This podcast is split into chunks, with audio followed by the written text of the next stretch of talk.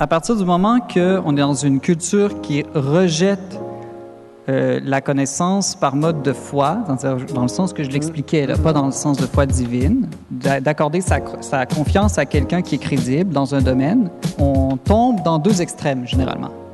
Ou bien là, un scepticisme, au fond, je ne peux plus faire confiance à personne, ou on va tomber dans la crédulité, qui est un peu l'autre extrême, donc la personne qui adhère au Messie dont vous parliez.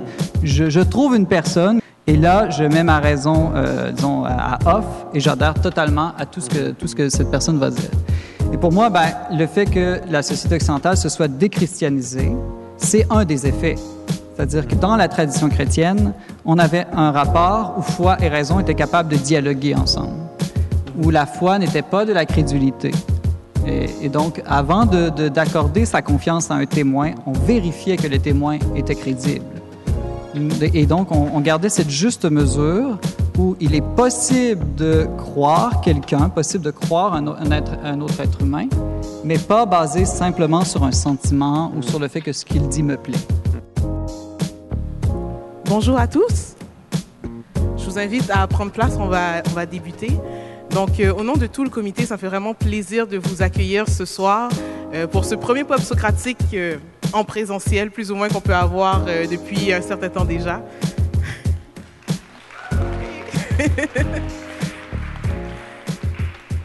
Donc, pour ceux qui ne connaissent pas nécessairement le Pop Socratique, je vais vous faire un rapide « Qu'est-ce que le Pop Socratique ?» Donc, c'est un événement qui a lieu de manière mensuelle, habituellement dans un bar, mais bon, pour les besoins de la cause, on est ici à Saint-Jacques ce soir. Et c'est un endroit où on peut, comme on aime bien le dire, brasser des idées ensemble. Donc, que ce soit au niveau plus des sujets, des enjeux culturels, religieux ou sociaux, on discute ensemble dans un espace où chacun peut exprimer son opinion dans le respect les uns des autres, même si parfois on n'est pas toujours d'accord. Donc, c'est vraiment dans l'objectif d'ensemble réfléchir puis pouvoir aller un peu plus loin dans nos réflexions. Donc, comme vous le savez, pour un événement qui a lieu dans un bar, les 2 dernières années ont été un peu difficiles et un peu différentes pour nous. Donc, on a transféré vers une formule plus podcast que vous pouvez toujours aller trouver en ligne d'ailleurs si vous voulez aller écouter nos épisodes. Je vous dis, c'est fantastique, c'est de la qualité. Donc, je vous invite à aller regarder les podcasts en ligne. Et puis, aujourd'hui, nous sommes ici pour Convergence. Et puis, c'est vraiment une introduction à toute la fin de semaine qu'on va avoir de conférences. Donc, sans plus tarder, je vais laisser la place à nos invités. Passez une excellente soirée. On a une belle brochette d'invités ce soir, un co-animateur aussi. Donc, juste avant de parler de polarisation, on va demander à chacun de se présenter, puis de dire en 2-3 minutes, quelques mots sur vous, ainsi qu'une expérience vécue de polarisation. Si on peut faire le tour, on va commencer comme ça, puis après ça, on va faire la présentation du thème. Donc, Simon, peut-être, si tu veux commencer. Oui, bonjour. Simon qui co-anime avec moi aujourd'hui, donc on joue le rôle de...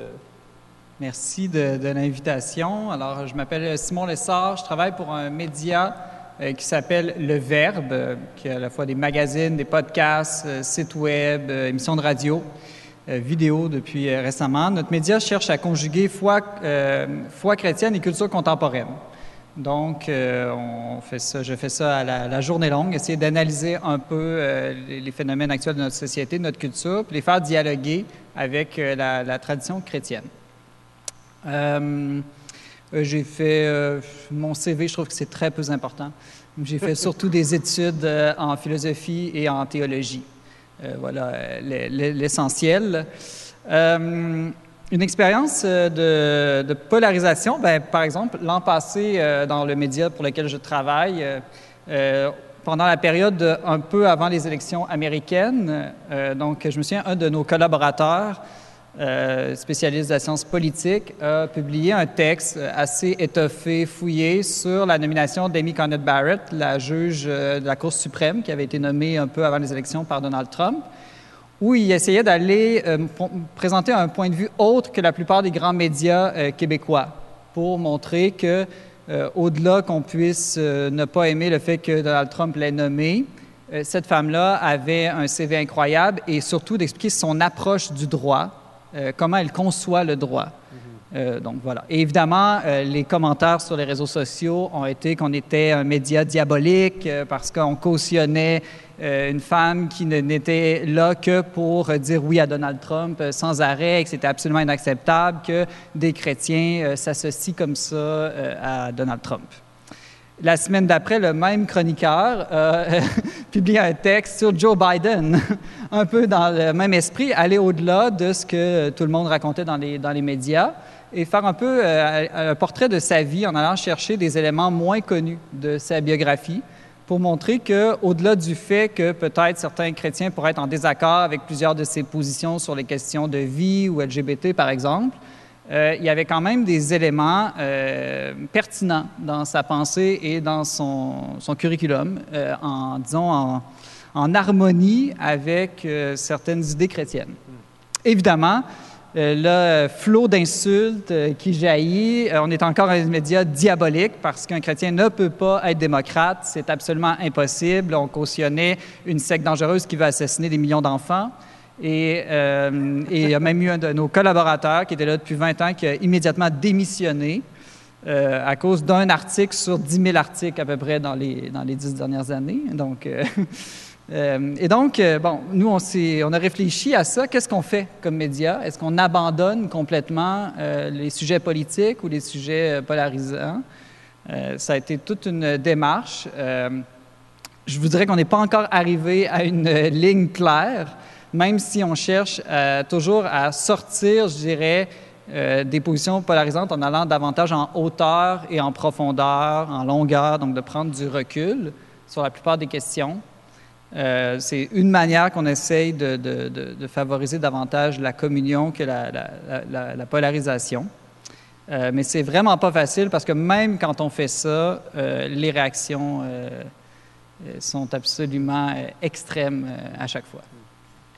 C'est un bon exemple aussi comment la polarisation fait que des fois, on peut se ramasser à un extrême sans même avoir bougé, on a l'impression. Exactement. Et puis en plus, dans ce cas-ci, voyez-vous, c'était le même chroniqueur. Ouais. Et donc, le même chroniqueur s'est fait accuser d'être un extrémiste de droite et un extrémiste de gauche à 2 semaines d'intervalle. C'est bien. Je vais vous présenter aussi. Est-ce que ça... Oui, ça marche. Wow. Ça marche. John McNeil, je m'appelle. La plupart des gens au Québec qui me connaissent sous mon petit nom Jack. C'est la même chose en anglais, mais il y a des Russes au moins qui doutent que Jack et John soient la même chose. Je l'ai vécu à la frontière. Je suis mari de Christelle depuis 53 ans. Nous avons produit 4 filles. On est spécialiste en filles. Alors, pour les femmes ici, je vous connais très bien. Nous avons aussi une fille adoptée et toutes ces 5 filles nous ont donné jusqu'à présent 15 petits-enfants. Alors, on est devenu un tribu. Et dans ma soi-disant retraite, je travaille avec une communauté d'apprentissage autochtone qui va très bien avec le fait que nous sommes devenus un tribu. Alors, on est retourné au Québec il y a quelques ans, après une période d'enseignement pour moi à l'université au Manitoba. Maintenant, nous sommes devenus des fermiers éco-bio sur 1,5 acre à Sherbrooke. Alors, je suis venu avec le coffre plein de betteraves et bêta-carbes pour les pauvres Montréalais qui ne connaissent pas des bonnes choses comme nous en campagne. Et ma femme et moi, on essaie de rester actifs comme on l'a été toutes nos vies, même en soi-disant retraite. Alors, à l'université, j'ai enseigné en culturologie ou culture comparative, trait d'union, mission. Voilà. Votre expérience de polarisation, est-ce que vous avez vu vécu ça dans votre famille dernièrement? Ou... J'ai marié une Allemande qui est très différente. Alors voilà un aspect de polarisation. Je dis souvent aux gens, vous ne voulez pas vivre les différences de culture, alors votre seul choix, c'est de ne pas vous marier avec quelqu'un, parce que femmes et hommes, c'est deux domaines très différents. Alors polarisation, c'est tout partout. Je vais raconter une histoire de ma famille après. Et notre prochain invité a évité ce piège, je crois. Allez-y. Bonjour à toutes et à tous. Donc, je m'appelle Édouard Shatov, je suis religieux Augustin de l'Assomption, c'est l'Église catholique, je suis prêtre et je suis responsable des programmes de conférences au Centre Culture et Foi, au Montmartre, non pas sur la rue Sherbrooke à Montréal, parce que vous savez, il y a Montmartre sur la rue Sherbrooke, ce que nous a valu que nous ne pouvons pas créer le domaine montmartre.ca. Nous devrions inviter le montmartre.ca qui est à Québec, dans la ville de Québec. Et je suis au Canada, à Québec, depuis une dizaine d'années. Auparavant, je suis vécu en Angleterre, en France, en Roumanie, et je suis né, grandi en Russie. Avant de faire les études de théologie, parce que pour devenir aussi prêtre, il faut faire les études en théologie, j'ai fait les études en histoire, et donc je suis spécialisé un peu dans la monarchie française, ce qui explique un certain nombre de compréhensions, certains, disons, modes de vie politique.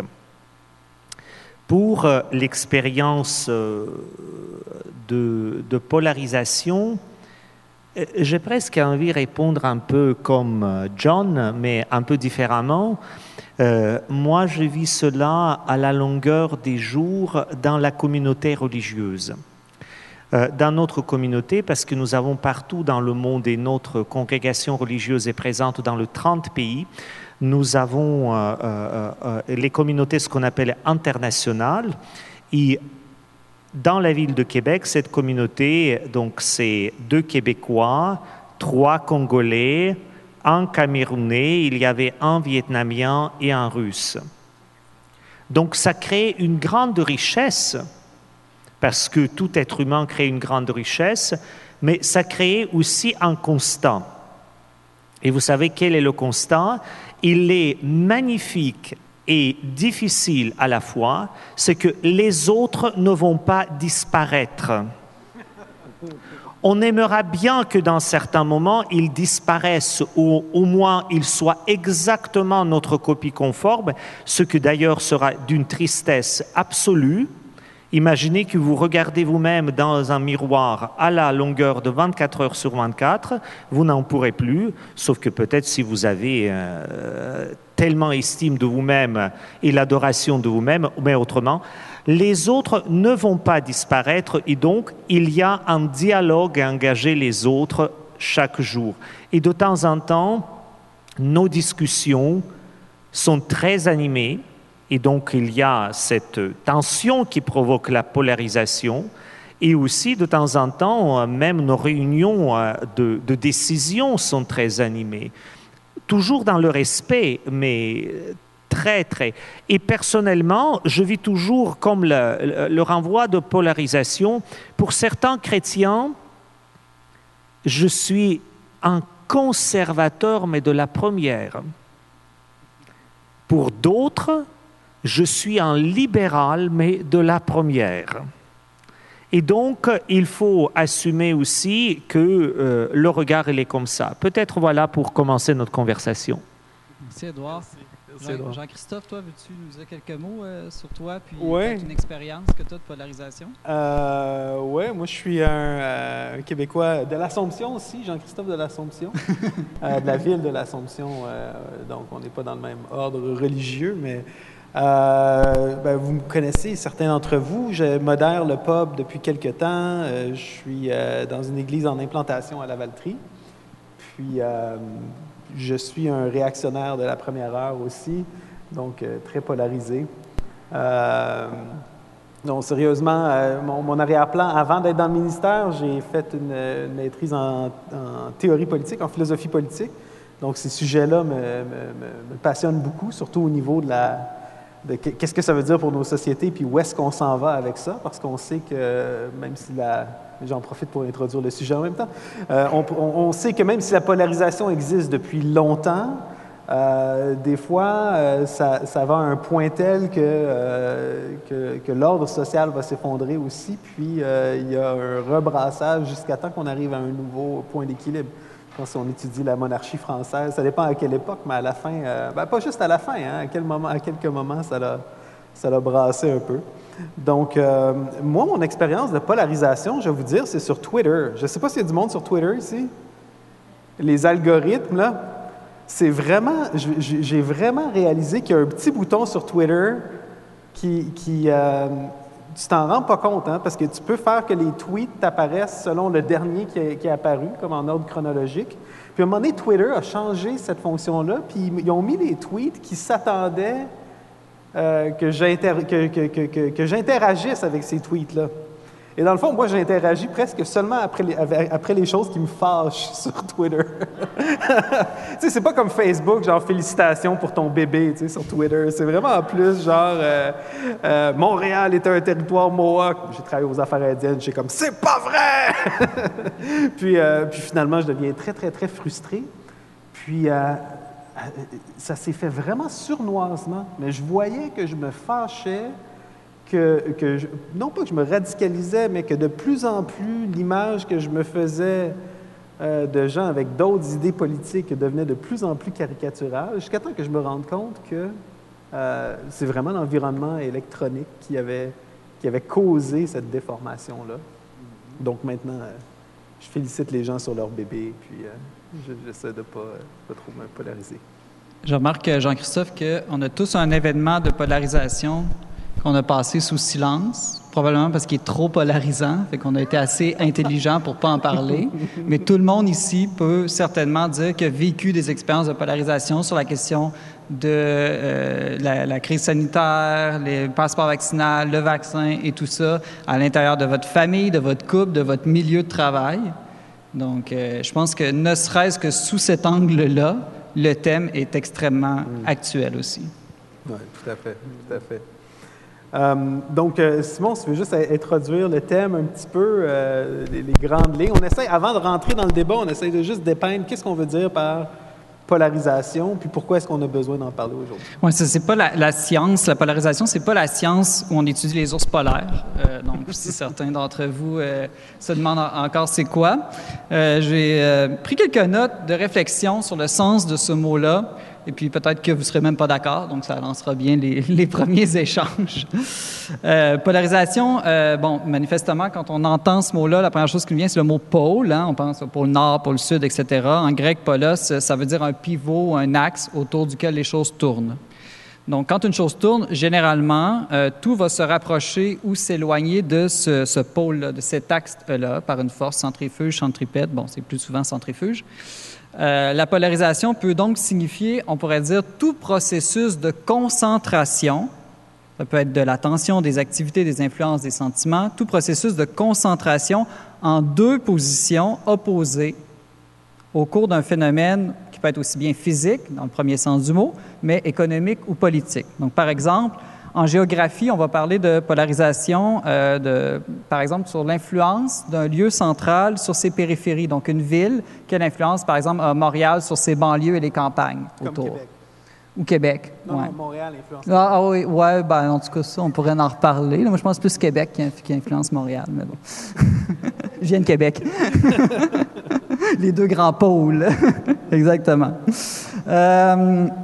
En économie, surtout à partir des années 80, on a commencé à utiliser le mot polarisation pour parler de l'écart grandissant entre les riches et les pauvres qui amenait à un effacement graduel de la classe moyenne. Donc encore là, une concentration en deux pôles uniques, très riches ou très pauvres. En politique, c'est plus souvent aujourd'hui utilisé en politique, ça renvoie à un processus par lequel l'opinion publique tend à se diviser selon la proximité relative de chacun avec les aspects radicaux de deux positions contraires. Bon, une grande phrase, par exemple, gauche-droite, nationaliste, mondialiste, séparatiste, fédéraliste. Donc, cette tendance à ce que les gens vont adhérer à la pensée ou aux éléments les plus radicaux de ces deux positions. Je pense que c'est important de remarquer que la polarisation, ce n'est pas exactement la même chose que l'opposition. Certes, il y a deux positions opposées dans de la polarisation, mais il y a surtout une concentration, comme je le disais tout à l'heure, en deux uniques positions, pour ou contre, entre autres, et une force d'attraction de répulsion réciproque entre ces deux pôles opposés. Être polarisé, donc, ce n'est pas juste être opposé ou être en désaccord sur une question, c'est chercher aussi et surtout à rapprocher le plus de monde possible de notre position et à éloigner le plus possible les gens de celle avec laquelle on n'est pas d'accord. Par exemple, en religion, on pourrait être athée et croyant, catholique, protestant, juif ou musulman, sans être nécessairement polarisé et polarisant. On va l'être quand on va chercher à convaincre tout le monde d'entrer dans notre gang et convaincre tout le monde de surtout pas être dans l'autre gang. En religion, toujours, le mouvement qu'on appelle œcuménique ou interreligieux serait, on pourrait dire, des forces contraires à la polarisation, donc une force d'unification et non de division.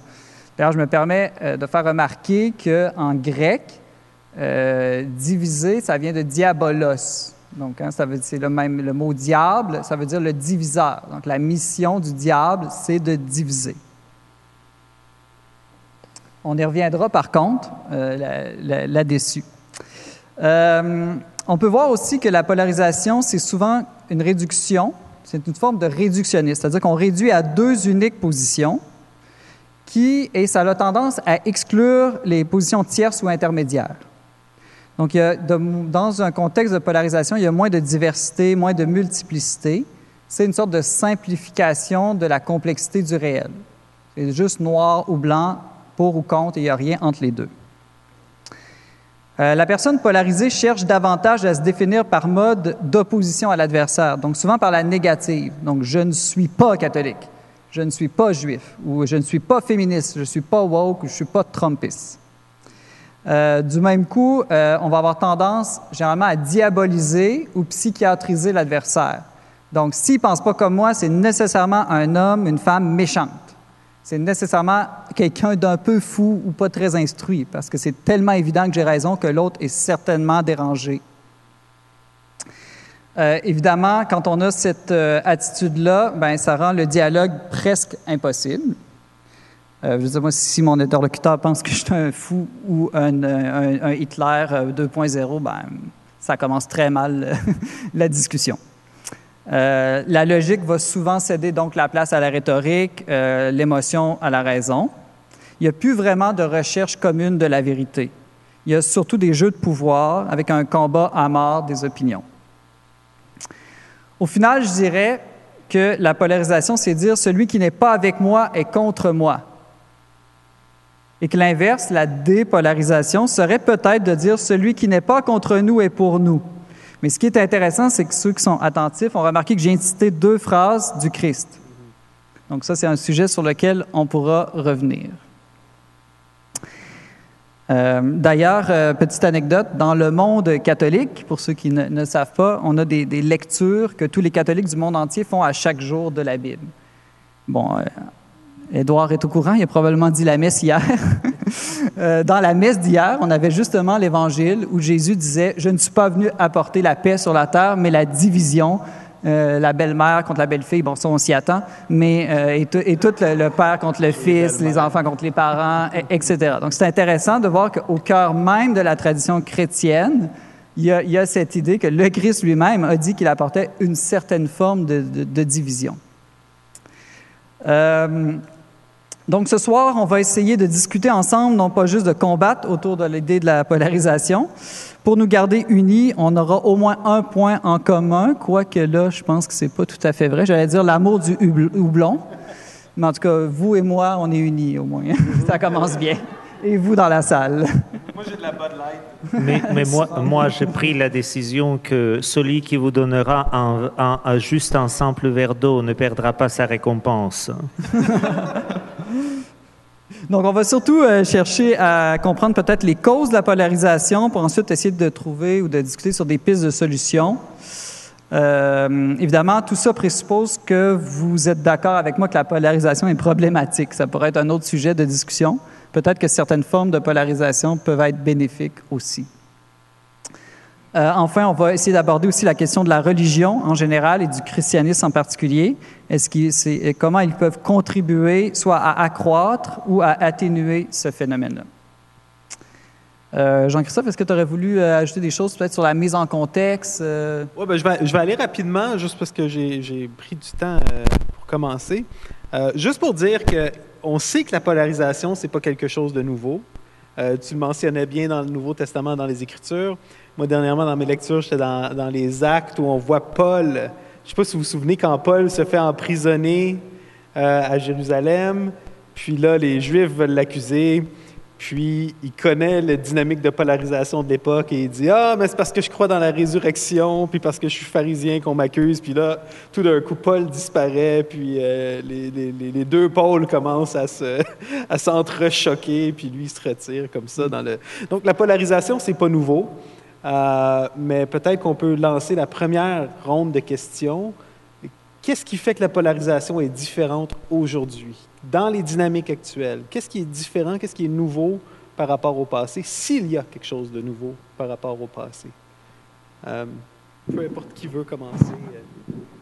Est-ce que je pourrais peut-être commencer avec un exemple de polarisation que j'ai vécu avec ma sœur, qui est activiste à Toronto depuis des dizaines d'années contre l'énergie nucléaire. Et dans ses activités, elle a développé l'habitude de toujours douter les informations du gouvernement. Parce que souvent, franchement, les gouvernements mentaient par rapport aux dangers, aux accidents dans les usines nucléaires. Alors, arrivé au moment de COVID, et elle décide de sauter sur la vague anti-COVID, anti-vaccin. Et j'ai eu des discussions avec elle. Elle savait que je suis enseigné en sciences et il faut me donner vraiment des évidences. Alors, elle me donne son meilleur argument, un docteur hollandais qui était contre les vaccins qui était en train d'être présenté à la population. Alors, j'ai pris des jours de recherche pour découvrir le pourquoi, pour dire que son argument était faux. Parce qu'en fin de compte, il était pour les vaccins, mais il n'était pas pour la forme qui était présentée parce que lui avait développé un autre vaccin qu'il voulait avoir sur le marché pour devenir multimillionnaire. Et il était frustré parce que son vaccin n'était pas accepté. Bon, alors j'ai présenté ça à ma sœur. « Oh, mais j'ai plein d'autres arguments. » Et il me présente une liste d'autres choses. Et je dis « Ma vie n'est pas assez longue pour faire la recherche sur toutes ces choses. J'ai déjà montré la faute de son meilleur argument. » Voilà. Ça, c'est pour préparer un appel. Après, quand je lui téléphone, je dis à ma sœur, « Écoute, que tu saches, je vais aller me faire vacciner. » Oh!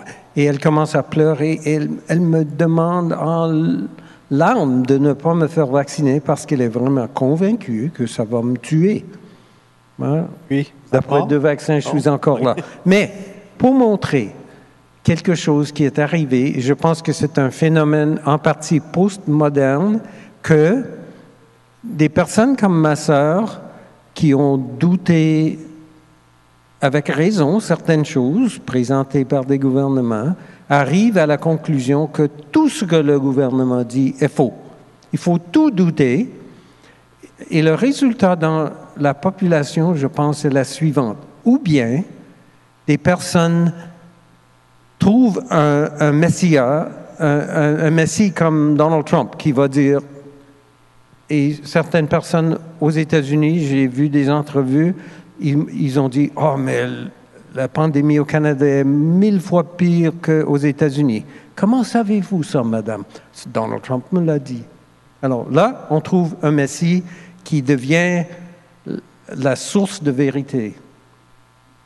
Ce n'est plus les gens qui font la science, ce n'est plus autre qu'un prophète choisi par le peuple. Ou bien, tout le monde devient un expert, comme ma sœur.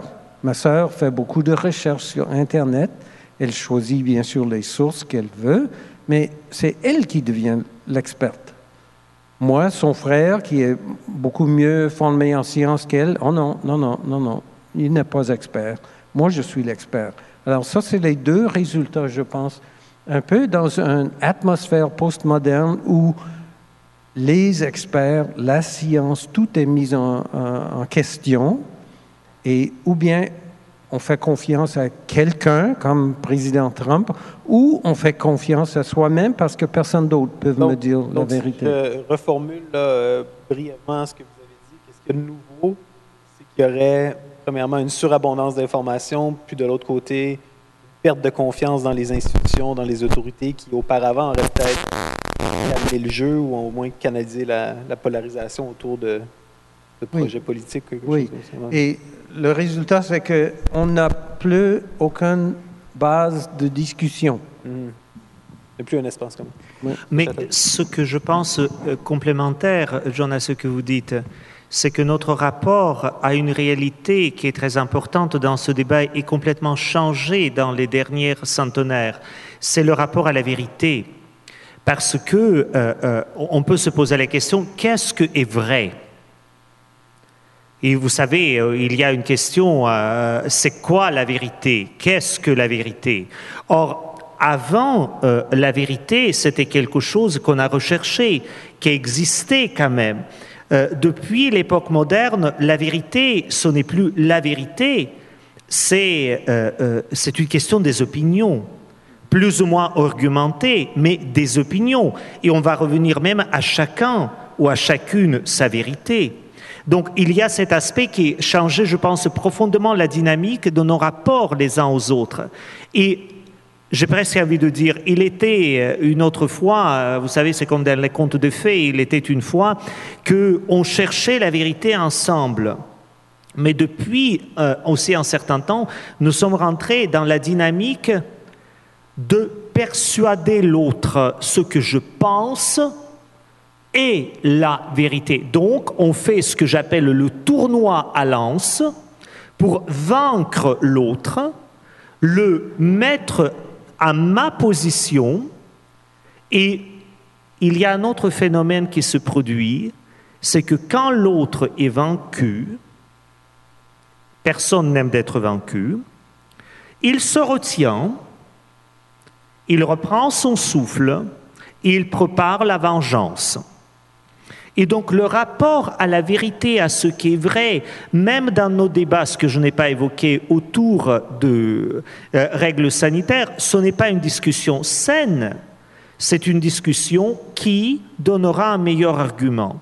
Et là, je vais créer une polarisation, je l'ai créée avec tous mes amis, parce que je leur posais la question toute simple, ce que Simon a évoqué au débat de cette conversation, il a dit la polarisation, ce n'est pas la question des ours polaires. Et je vais nous poser une question, de quelle couleur est l'ours polaire?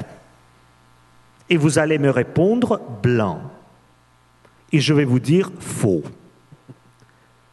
L'ours polaire est neutre, il est noir sur la peau, et tous ses poils sont faits de fibres optiques. Et donc, à cause du soleil au nord, il reflète cette clarté de la lumière et nous, nous le voyons comme l'ours blanc, tandis qu'il n'est pas blanc du tout.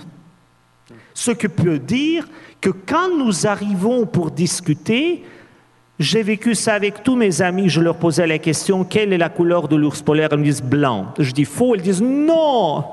Et après, ils vont dans toutes les encyclopédies. Et ils reviennent, ils disent, tu sais, on doit un peu reprendre. Je dis, très bien, je vous ai posé cette question, non pas pour vous dire que je connais la vérité, hein. C'est juste pour vous dire que la vérité est un peu plus complexe, plus compliquée dans certains cas, que juste l'assemblage de nos opinions, de nos connaissances et de nos compétences. Or, ce que vous dites, Jean, aujourd'hui, c'est la compétence et la connaissance qui est mise en premier plan, et nous avons même relégué certaines de nos responsabilités et on abandonné l'art de la conversation. Et donc, on légifère. Et ça crée plus de polarisation que ça résout. Le grand mythe du temps moderne, qu'on va régler tous nos problèmes en légiférant et non pas en discutant. Je suis très heureux d'ailleurs que nous pourrions discuter ici. Ce que je trouve intéressant dans ce que vous dites, autant le rapport à la vérité que l'exemple avec votre sœur, c'est que moi j'y lis une crise de la foi. Pas au sens de la foi surnaturelle, là, de croire en Dieu, quoique je pense que c'est lié. C'est-à-dire que 99% des connaissances que nous ne les avons pas par mode d'évidence. Nous les croyons par des gens dont il est tout à fait justifié de les croire. Je ne sais pas si vous êtes déjà allé en Australie, mais si vous n'y êtes jamais allé, vous savez que l'Australie existe par mode de foi humaine, en fait. Voilà. Je crois en Australie. Oui, effectivement, parce que vous croyez que les millions de témoignages ne peuvent pas tous être trompeurs ou trompés. C'est un schéma d'apologétique classique. Est-ce que tu crois en l'Australie? Tu crois en l'Australie, hein? Moi, je crois en l'Australie, mais il y en a qui croient que la Terre est plate. Moi, je ne crois pas en Australie. Je suis désolé de vous dire, je ne crois pas en Australie. Mais tu y es allé, toi, peut-être? Non, c'est pour dire, j'ai la connaissance que l'Australie existe. Je n'ai pas à croire en l'Australie. C'est ça aussi, il y a la question de langage qui intervient. Je crois en Simon Lessard, en Jean-Christophe, parce que je leur fais confiance, ou je crois en Dieu parce que je lui fais confiance, ou je ne crois pas. Mais je ne crois pas en Australie. C'est comme la question, je ne crois pas en cancer. Je sais que le cancer existe. Non, pas en, mais à, effectivement. Oui, ou même, c'est... Mm-hmm. Donc, c'est pour dire qu'on aussi, il y a cette ambiguïté dans nos langages qu'il peut peut-être éclairer de temps en temps. Oui, là où je voulais en venir surtout, c'était de dire que à partir du moment qu'on est dans une culture qui rejette la connaissance par mode de foi, dans le sens que je l'expliquais, là, pas dans le sens de foi divine, d'accorder sa confiance à quelqu'un qui est crédible dans un domaine, on tombe dans deux extrêmes, généralement. Ou bien un scepticisme, au fond, je ne peux plus faire confiance à personne, je ne vais croire ou je ne vais adhérer, disons, qu'à ce que je vois moi-même. Et là, un peu votre sœur qui devient auto-experte, d'une certaine manière, il n'y a que son jugement, finalement, qui vaut. Ou on va tomber dans la crédulité, qui est un peu l'autre extrême, donc la personne qui adhère au Messie dont vous parliez. Je trouve une personne que moi... De toute façon, finalement, je crois quand même à moi-même, là, parce que c'est moi qui ai décidé que c'était cette personne-là qui avait l'autorité. Et là, je mets ma raison, disons, à off, et j'adhère totalement à tout ce que cette personne va dire. Et pour moi, le fait que la société occidentale se soit déchristianisée, c'est un des effets. C'est-à-dire que dans la tradition chrétienne, on avait un rapport où foi et raison étaient capables de dialoguer ensemble, où la foi n'était pas de la crédulité. Et donc, avant d'accorder sa confiance à un témoin, on vérifiait que le témoin était crédible. Et donc, on gardait cette juste mesure où il est possible de croire quelqu'un, possible de croire un autre être humain, mais pas basé simplement sur un sentiment ou sur le fait que ce qu'il dit me plaît. C'est vrai qu'il y a comme une saveur très postmoderne, Jack, vous disiez, à la forme de polarisation actuelle, la fin de la confiance dans les institutions, la fin de la confiance dans les gens autour de nous, la fin d'un langage commun autour duquel on peut discuter de la vérité avec un grand V, tu sais. Mais en même temps, quelqu'un qui nous de l'extérieur, qui nous regarderait, protestants et catholiques, discuter ici, dirait que même si à une certaine époque, on partageait beaucoup plus une conception de qui est Dieu, d'où on vient, où on va ou quoi que ce soit, on a vécu aussi dans l'Église des périodes de grande polarisation, des périodes de polarisation qui ont mené à des massacres, à des guerres, à des génocides. Vous parliez justement dans votre groupe, qui sûrement aux yeux d'un Québécois, c'est comme des catholiques radicaux qui vivent ensemble, mais au sein même d'une frange extrêmement religieuse, d'une frange extrême, aux yeux du commun des mortels, là, ici. Il y a des extrêmes à l'intérieur de cet extrême-là. Non, aux yeux du commun des mortels, nous sommes le continent inconnu, le grand point d'interrogation. Qu'est-ce que tous ces gars font ensemble? Et en plus, personne n'ose poser la question. C'est ça le pire. Et c'est bien là la difficulté. Mm. C'est de ne pas avoir des questions, mais de ne pas les poser. Il y a peut-être un autre aspect, ce que vous avez évoqué. Dans notre société, nous sommes tellement centrés sur le personnel, mon intérêt personnel, ma croissance personnelle, mon cours de développement personnel. Et en plus, ce personnel est comme réduit un livre de 250 pages, vous lisez le bouquin et vous devenez l'expert dans la foi chrétienne, dans le marketing, dans la psychologie ou dans d'autres choses. Alors, le bien commun, il est où? C'est parce que le problème, c'est la tension permanente entre le personnel et le bien commun. Et vous savez quand même, il faut évoquer que Québec a joué un très grand rôle dans cette discussion. Quand Frédéric Mounier, le grand philosophe français, introduit le débat sur le personnalisme et sur la vraiment mise en place de la personne humaine avec toutes ses qualités. Le grand philosophe québécois Charles de Coninck a posé la question « Qu'est-ce que va advenir au bien commun ?» Il voyait le problème déjà dans les années 50, disons. C'est pour vous dire. Et là, nous arrivons dans les années 2000, vraiment à la focalisation de comme ces deux oppositions qui ne communiquent plus, ou presque plus. Je pense qu'il faut vraiment voir cela, hein, parce que sinon, c'est là, Simon, que tu dis, il y a cette émotivité personnelle, mais évidemment, et dans le milieu religieux. Qu'est-ce qu'on va rechercher dans le milieu religieux? C'est « je dois sentir que Dieu est là ». Et si je ne sens pas, peut-être je n'ai pas l'expérience religieuse. Ou, vous savez quel est le défi des jeunes aujourd'hui, de mon point de vue, surtout ceux qui reviennent à la foi chrétienne.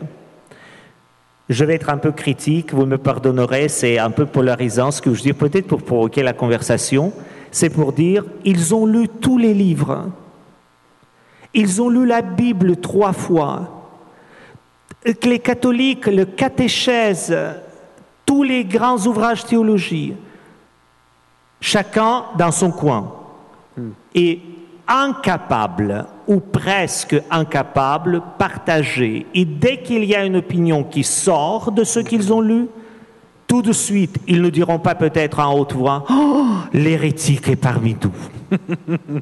C'est-à-dire ceux qui pensent mal, le danger potentiel, au lieu d'engager une conversation. Un des mécanismes, c'est qu'on ne sait plus se parler. On a perdu l'art de débattre ou l'art de se parler ou l'art d'avoir des discussions franches. Puis l'idée d'un savoir qui n'est pas individualisé, mais un savoir qui s'acquiert en communauté. Est-ce qu'il y a d'autres leçons comme ça que l'Église, ou l'idéal qu'on se fait de l'Église, ou comme un regard chrétien sur la polarisation pourrait apporter? Est-ce qu'on a des pistes de solutions? Adam et Ève. Ça par rapport à Adam et Ève? Adam et Ève. Si la femme a été créée, c'est pour être contreface, comme dit l'Écriture elle-même. La volte-face, un homme à mal qui prétend connaître tout. Vous savez, le grand drame du premier chapitre de la Genèse, qu'on lit ça très mal, parce que quand Ève est créée, qu'est-ce qu'il dit Adam?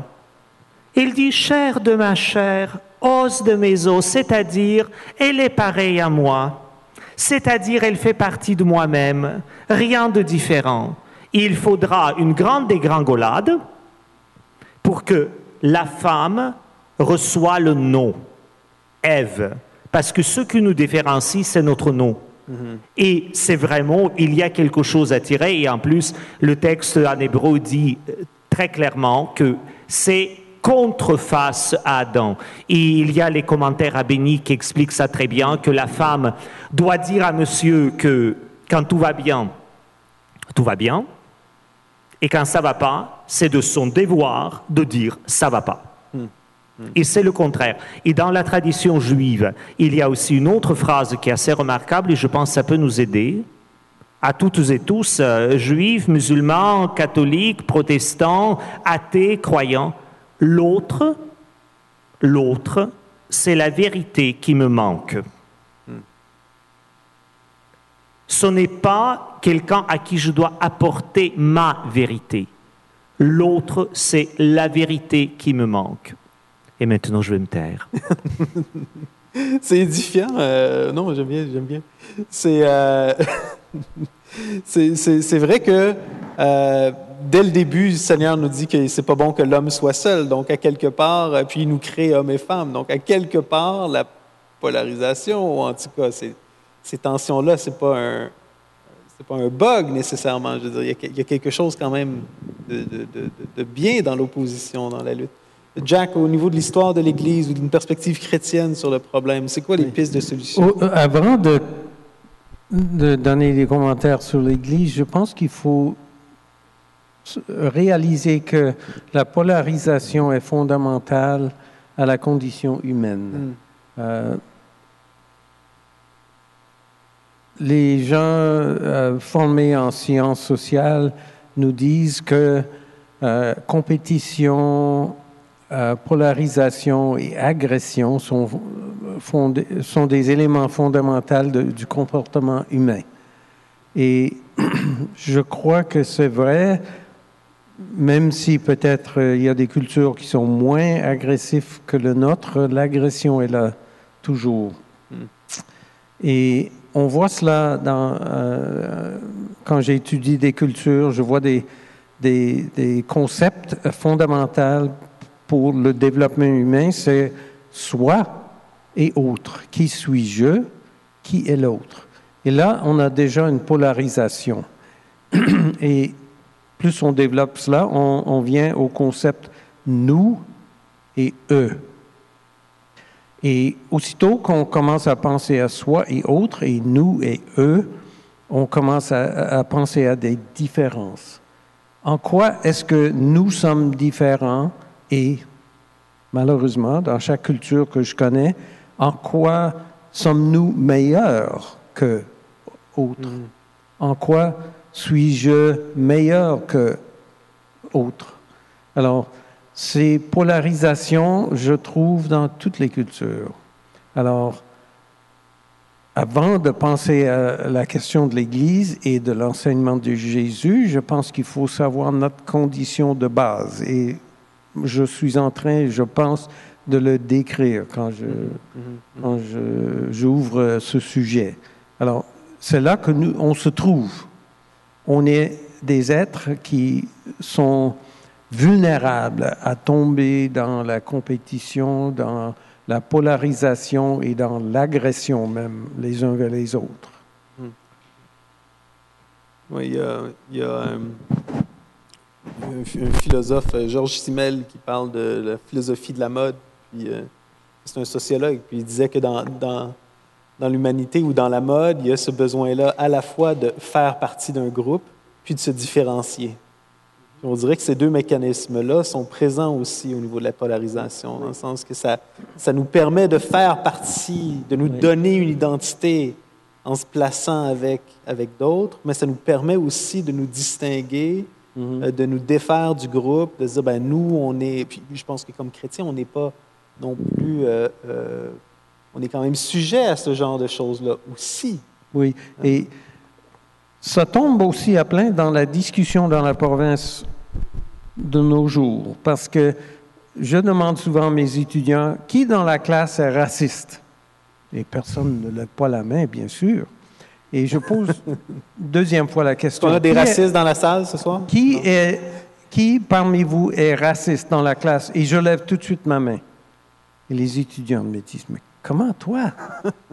Et je dis, écoute là, je suis victime de l'enseignement de ma culture qui m'a élevé avec les pensées. Comment est-ce que je suis meilleur que des personnes qui ont une peau différente, des yeux différents? Et non seulement moi, qui est un enfant de privilège, un homme de peau blanche. Les personnes de couleur, des personnes dans des cultures qui sont victimes ont aussi les raisons pour penser qu'ils sont meilleurs. Nous sommes meilleurs parce que nous sommes des victimes et nous, on vit la vie des victimes et c'est une vertu. C'est tout partout, hein? Le racisme est tout partout. Et la façon de dealer avec ça, ce n'est pas de le nier, c'est de savoir que ça existe et travailler là contre. Il n'y a pas d'autre moyen. Excusez-moi, Monsieur le Premier ministre, et d'autres gens qui ne le croient pas, mais je suis convaincu. Et je suis le premier à l'avouer. J'ai été élevé raciste. Et vous aussi, excusez-moi, vous avez vécu la même chose. Et c'est un point de départ. Savoir où on en est. J'ai presque envie de dire une petite chose vis-à-vis de cela, parce que de temps en temps, dans nos discussions, nous avons aussi cette approche humainement parlant en général, et après on va dire comme s'excusant, mais quand même, dans la perspective croyante, on va vous dire aussi quelque chose. Sauf que si on sérieusement, je pense, prend la révélation biblique, il ne s'agit pas de se croire supérieur aux autres, mais il s'agit de dire, s'il y a quelque parole qui vient de Dieu, que c'est une parole profondément, au moins elle doit être, profondément humanisante. Et donc, s'il y a la vérité par un Dieu d'amour, de création, de grâce, de miséricorde, de justice, cette miséricorde, justice, grâce, amour, doit humaniser tout être humain. Et de ce point de vue, là, le dialogue avec croyants ou non-croyants est pensable. Par contre, il y a un autre aspect. S'il y a quelque chose, même dans le comportement religieux, que nous voyons déshumanisant, qui détruit les vies humaines, il y a peut-être quelque chose aussi au-delà de croyants ou de non-croyants, c'est que nous n'avons pas compris, saisi, digérer quelque chose de cette révélation, et donc nous présentons quelque chose qui n'a rien à voir avec la vraie révélation dans le certain sens. Et parce que s'il y a un dialogue possible, il doit être possible aussi, et on peut s'entendre, si nous, parce que là, humainement parlant, au point de vue de choses, si nous étions tous différents, vraiment profondément différents. C'est une question des langues. Si toute langue était complètement différente, nous n'avons rien à dire les uns aux autres. Parce qu'on ne se comprendrait pas. Si nous étions tous pareils, nous n'avons rien à dire les uns aux autres parce que, de toute manière, on sait déjà tout. À quoi bon à communiquer ? Et donc, précisément, cette différence de l'autre, humaine, religieuse, psychologique, sociologique, elle est là pour nous stimuler de découvrir l'autre et découvrir les profondeurs de notre humanité. Ça, ça devient vraiment intéressant. Et aussi, à partir aussi de perspectives croyantes, des profondeurs spirituelles et de profondeurs même religieuses. C'est quelque chose qui me travaille énormément. Et là, le lien culture et foi devient extrêmement important. Jean-Christophe, moi je serais curieux de savoir, toi, comment tu lis ce phénomène-là à la lumière du christianisme, soit pour les causes ou les solutions? Je pense qu'il y a une tension, je pense qu'on l'a dit tout à l'heure, que la polarisation fait partie quand même de l'expérience humaine. Je pense que le Seigneur nous appelle, comme les deux paroles du Seigneur que tu as citées, tu sais, de dire celui qui n'est pas avec nous est contre nous, puis celui qui n'est pas contre nous est avec nous. À quelque part, il y a comme il dit une chose qui exclut, puis une autre chose qui inclut. Donc, il y a un côté dans ma vie personnelle où ce que je me dis, est-ce que je suis assez radical pour le Seigneur? Est-ce que, tu sais, le Seigneur nous demande quand même un engagement qui est plein et entier. Tu sais, celui qui qui se joint à moi, mais qui regarde la charrue et pas propre au royaume. Tu sais, celui qui aime plus son père ou sa mère ou son fils ou son épouse que moi et pas prêt à me recevoir. Donc, il y a quelque chose, il y a quand même un appel polarisant de la part du Seigneur. Puis de l'autre côté, j'ai vraiment l'impression que beaucoup de la polarisation qu'on a actuellement, c'est basé sur des fausses identités. Je pense qu'il y a un élément de... Il y a quelque chose d'être créé à l'image de Dieu, puis de retrouver son identité pleinement en Dieu, qui nous dépolarise aussi. Puis c'est ça aussi, je vois aussi ça dans la personne de Jésus, parce que quand tu t'arrêtes pour y penser, puis quand tu commences à étudier le contexte historique du 1er siècle, tu fais la théologie, tu te rends compte que Jésus a vraiment très mal choisi ses disciples. Ou en tout cas, il s'est mis un peu dans le trouble, tu sais, dans le sens que tu as Matthieu qui est un collecteur d'impôts, qui est l'équivalent du fédéraliste. Puis tu as Simon le Zélote qui est comme un FLKiste.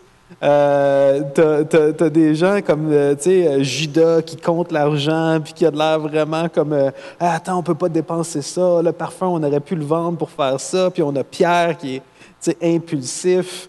Il y a deux de ses disciples qui ont le nom les fils du tonnerre. Tu sais, comme tu peux te dire comme les très mauvaise sélection pour l'Église. Pas du tout. Mais c'est ça, pas du tout. Mais tu dis Jésus en même temps. Quand on dit « OK, est-ce qu'on paye de l'impôt à César ou à Dieu », ben, il ne rentre pas dans les débats de l'époque. Tous les groupes essayent de se l'approprier ou de le mettre dans l'autre groupe. Puis Jésus, parce que son identité est tellement forte en Dieu qu'il réussit aussi à rester au-dessus de la mêlée. Je ne sais pas comment il fait, mais moi, je pense, en tout cas, personnellement, je pense que c'est une piste pour nous. C'est-à-dire, si mon identité est en Christ, pas dans ma dénomination ou dans le fait que je suis baptiste ou prémillénariste ou whatever. C'est ça qui nous sauve. Mais la réponse est simple. Il fait confiance. Il choisit les gens réels et pas les gens imaginaires. Mm-hmm. Parce qu'aujourd'hui, je pense que je ne vais ouvrir secret à personne. Quand une fille ou un garçon pense faire une relation humaine, genre, éducation, travail, salaire, intérêt, très important. Hein? Et si une de ces cases n'est pas cochée, ah mais là, ça ne va pas là. Hein? J'ai une amie, elle est allée rencontrer un jeune par l'agence des rencontres catholiques. Vous savez, dans toutes les églises, ça existe pour préserver l'identité. Hein? À l'heure où on se présente dans les familles, peu importe, les types changent. Et donc, le garçon soupe avec elle et dans un moment, il dit cette phrase merveilleuse qu'elle m'a racontée, que je n'oublierai jamais. Elle dit, il m'a dit pendant cette conversation, mais je ne pourrai jamais marier quelqu'un qui n'aime la musique baroque. Ah. Alors, la musique baroque, voilà le critère ultime. Ils sont connus 2 heures, aucune idée sur les personnes, mais déjà la conclusion est tirée. Jésus ne tire pas les conclusions, il fait confiance, il va, et c'est là que de temps en temps je partage, vous savez, le plus grand geste de Jésus, c'est la dernière scène. Qu'il fait le don de sa vie. Il fait le don de sa vie. Il regarde en face de lui.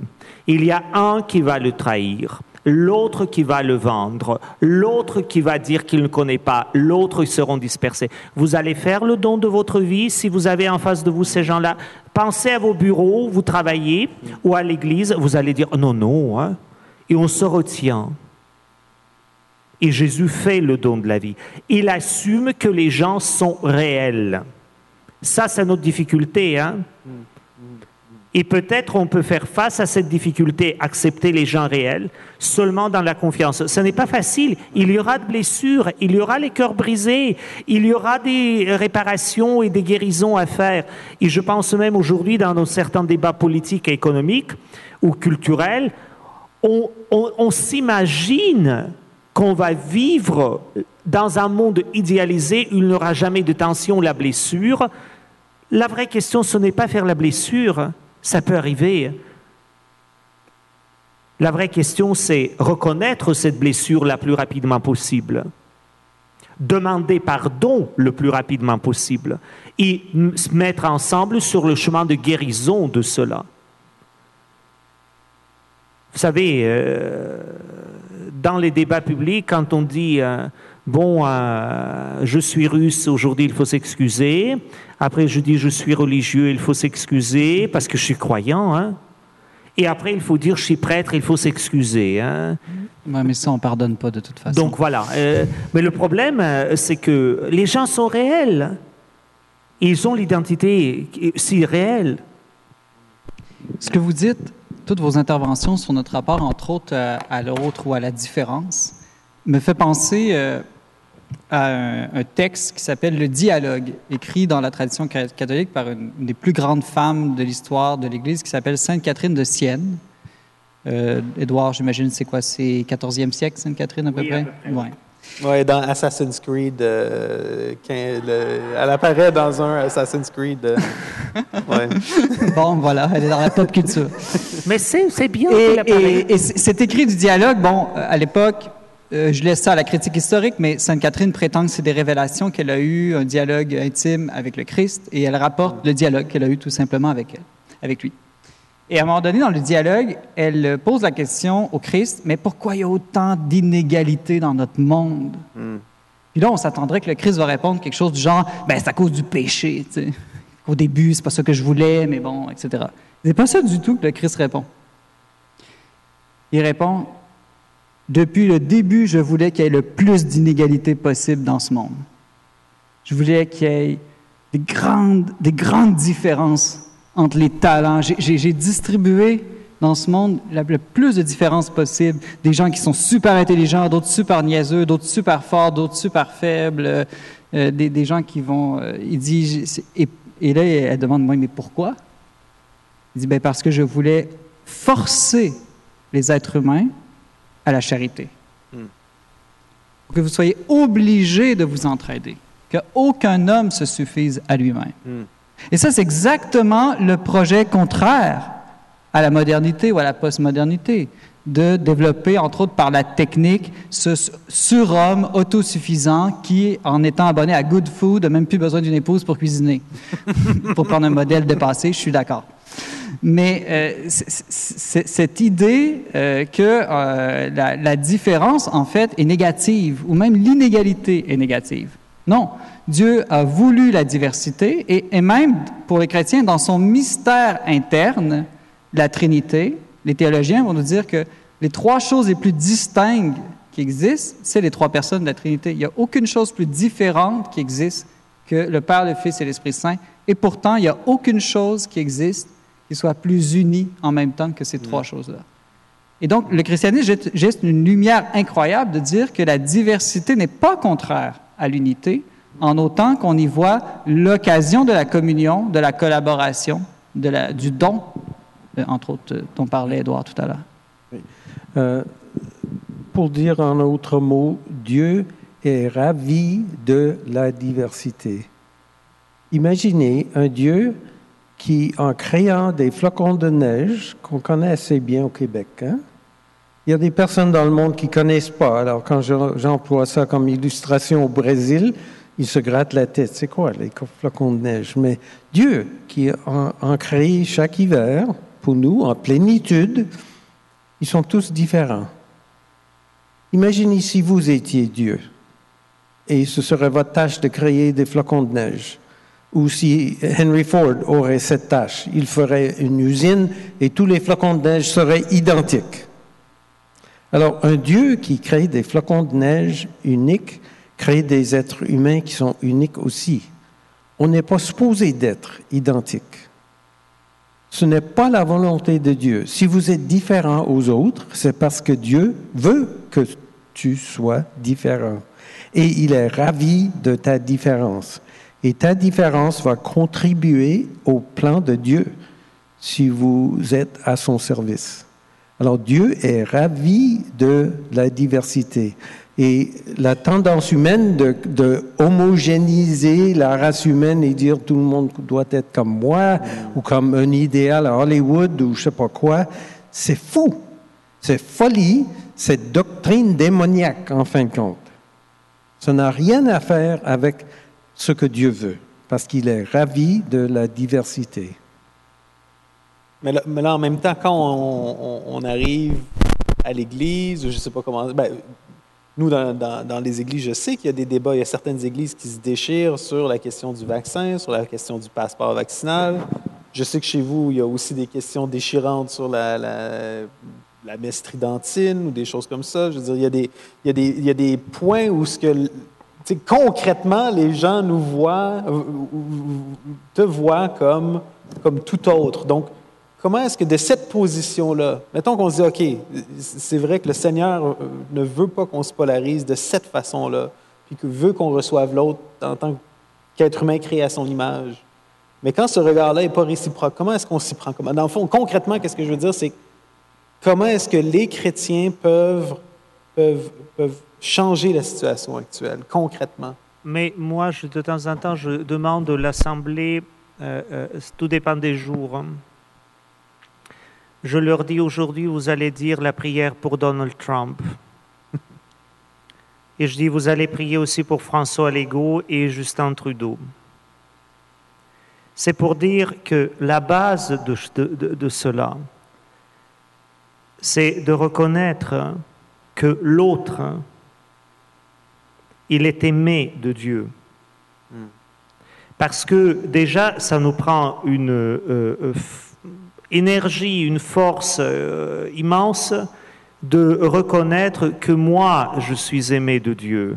De temps en temps, c'est dans le cerveau, mais c'est pas dans le cœur. Et comme je dis de temps en temps, le plus grand pèlerinage de la vie humaine, ce n'est pas du Québec à Tokyo, hein. Le plus grand pèlerinage de la vie humaine, c'est du cerveau au cœur. Ça dure le plus longtemps, hein.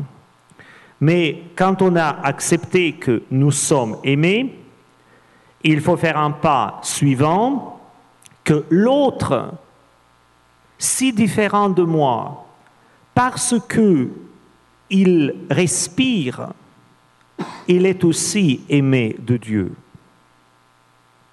Et là, le défi est immense, parce que l'autre peut être Donald Trump, si je ne suis pas du côté de Donald Trump. L'autre peut être François Legault parce que je ne suis pas du côté de François Legault, ou Justin Trudeau parce que je ne suis pas du côté de Justin Trudeau. Mais le problème, c'est que l'autre est aimé. Et à partir de cela, apprendre comment on va le faire, non pas pour complaire dans les côtés difficiles de l'autre, mais comment on va aimer l'autre. Et une des premières femmes chrétiennes qui est venue dans la ville de Québec, Marie de l'Incarnation, elle a cette phrase remarquable qu'elle écrit « En vous aimant, je vous connaîtrai ». Nous, nous pensons que pour aimer, il faut connaître. Et on fait les infos, on se renseigne sur les personnes, on parcourt les CV, on va lire le tout pour et le contraire. Et on pense, au fond de cette lecture, on va aimer l'autre. Probablement, mais probablement pas. Et elle dit, en vous aimant, je vous connaîtrai. C'est-à-dire, le premier mouvement, c'est de poser sur l'autre le regard bienveillant. Et vous savez, il y a un milieu dans nos sociétés qui ne trompe pas.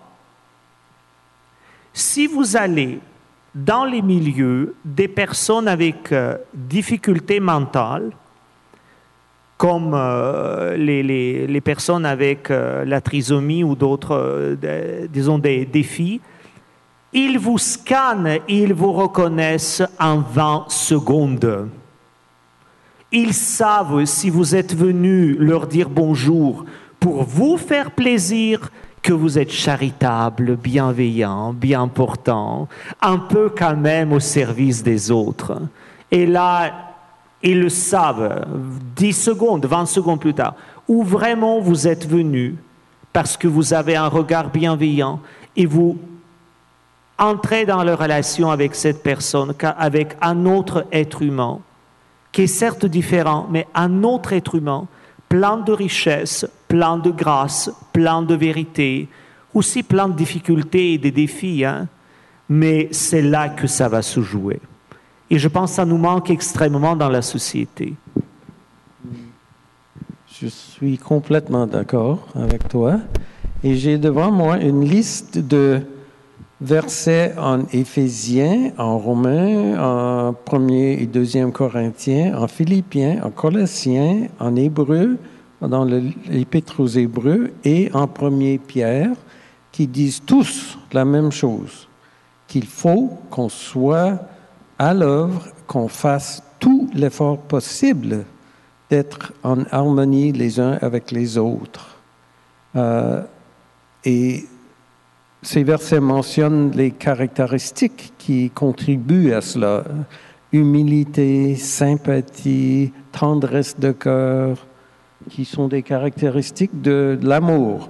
Et le verset le plus clair, c'est en Éphésiens 4:3. Paul nous exhorte de faire tout l'effort possible de garder l'unité d'esprit. Ça veut dire que l'unité vient de l'Esprit de Dieu. Il y a un esprit dans le peuple de Dieu. Les baptistes, les pentecôtistes, les presbytériens, les catholiques, les orthodoxes, ils sont tous motivés par un esprit. Et nous sommes appelés à pas construire ou fabriquer cette unité, mais à garder, à conserver cette unité. Et ça, c'est le défaut, d'après moi, c'est le défaut primordial de l'Église, de ne pas faire tout cet effort.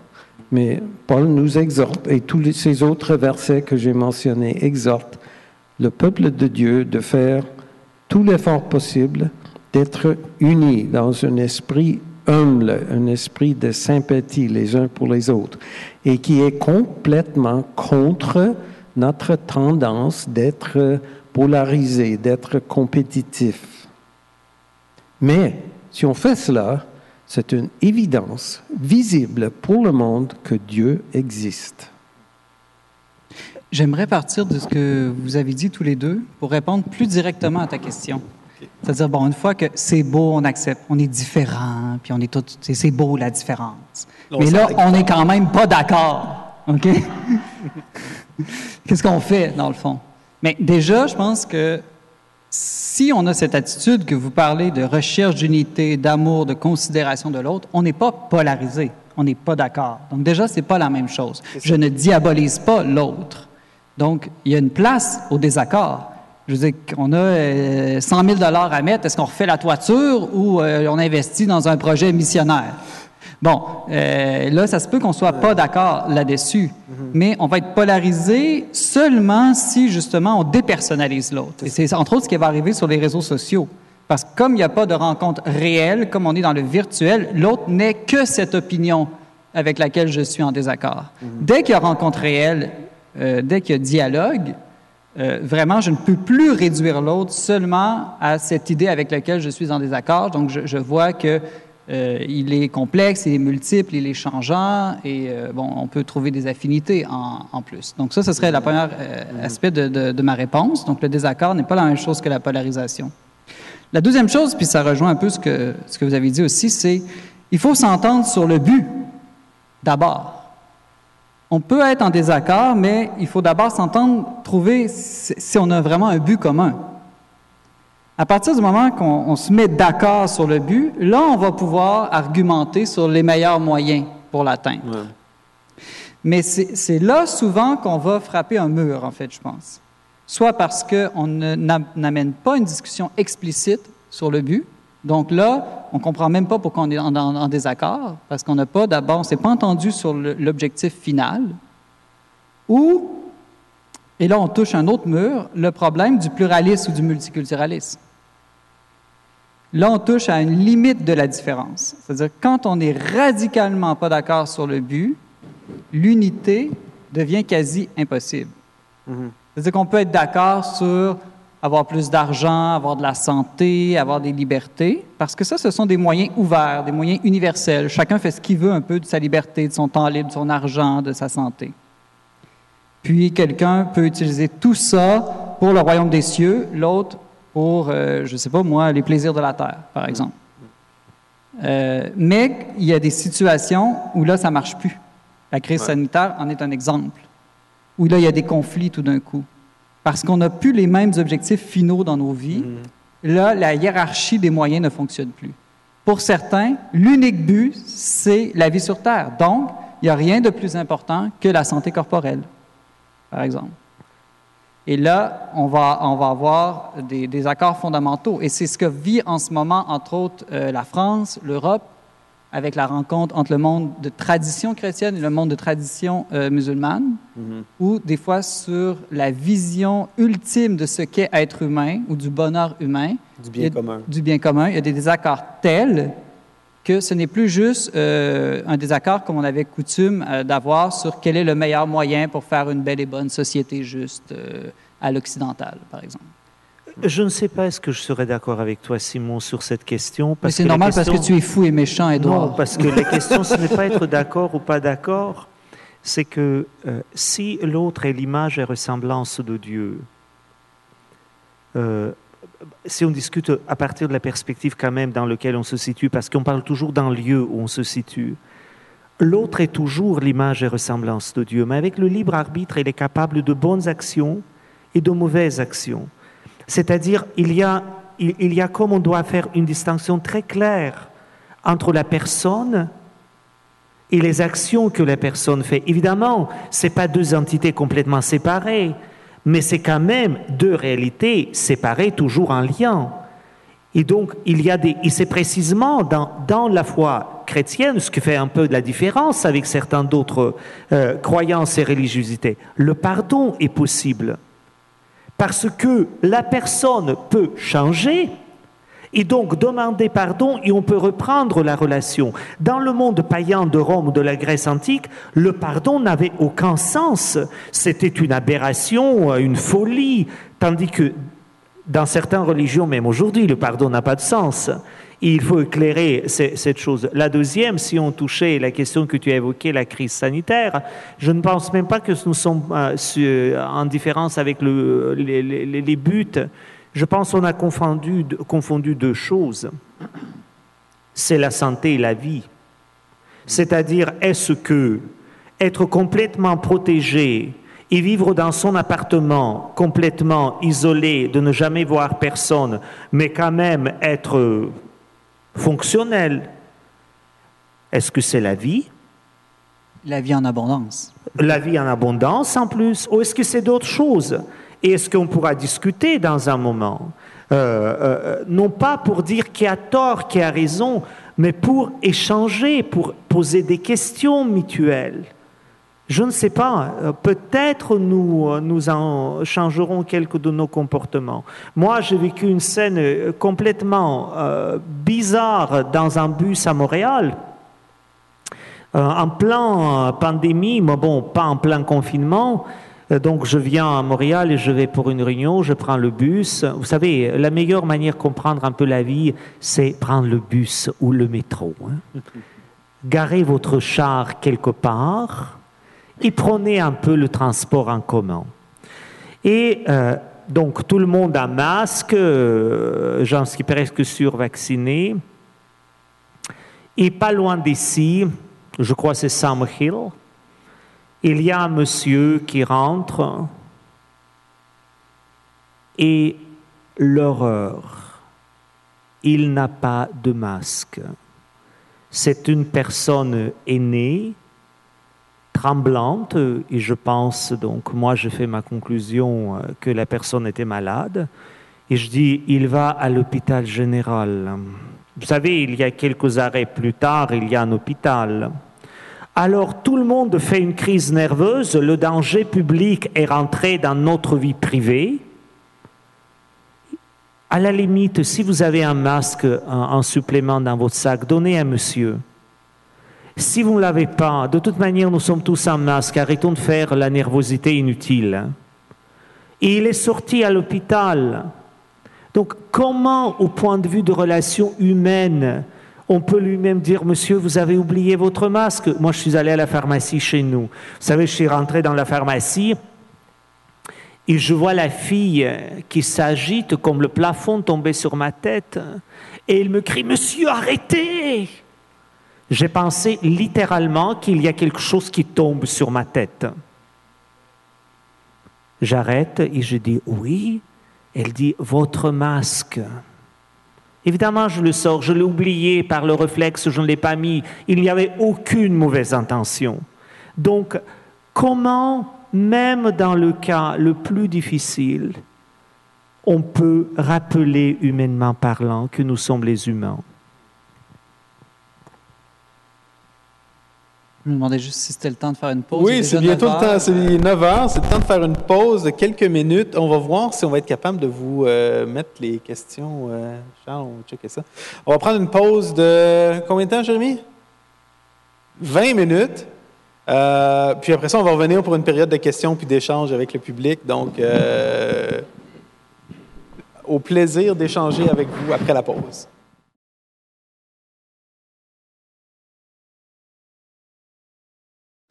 Alors, bienvenue, re-bienvenue et re-bienvenue aussi à ceux qui sont en ligne.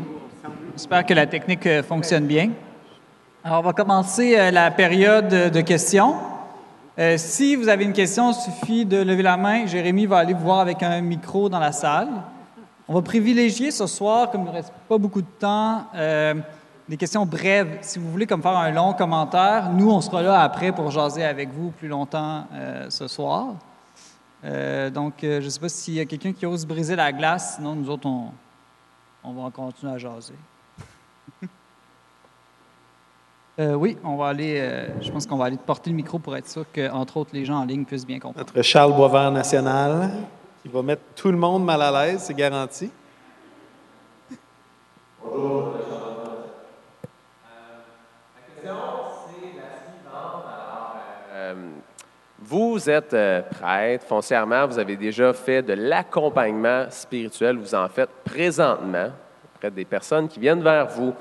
On parle de polarisation, la polarisation dans le côté négatif qu'on lui parle ce soir, amène des émotions fortes chez les gens. Puis ces émotions fortes-là comportent de lourdes conséquences. Alors, ma question pour vous est la suivante. Que faites-vous dans vos rencontres d'accompagnement spirituel pour accompagner ces gens qui ont de fortes convictions ou de fortes émotions et qui amènent des tensions qui polarisent autour d'eux? Vous pouvez préciser les émotions? Je pense qu'une émotion très impliquée dans la polarisation, on pourrait dire toxique, risque d'être la colère, la peur. Donc, on peut peut-être commencer avec ces deux-là. Je pense qu'on va en avoir en masse. Bon, si je comprends, je vais commencer à répondre et après vous continuez. C'est le seul prêtre ici, Édouard. Non, c'est que il faut d'abord dire que l'être humain, c'est un être émotionnel. Et donc, il faut que nous prenions nos émotions très au sérieux. La vraie question que nos émotions ne sont pas toujours les mêmes.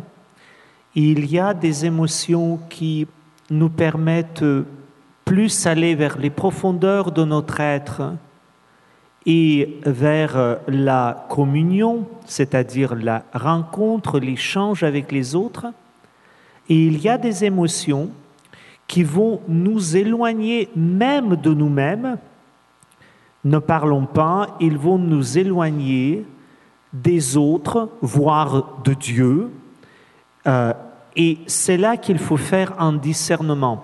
Et peut-être si on parle de l'accompagnement spirituel, il faut bien séparer dans la tête de plusieurs personnes la réalité que j'appellerais les rencontres autour du quotidien avec la relecture spirituelle, où ça peut être très ponctuel, très sporadique et de temps en temps même, les gens ne rencontrent pas qu'ils demandent un accompagnement où on sait qu'on fait un peu sorte d'accompagnement, mais c'est plus délicat.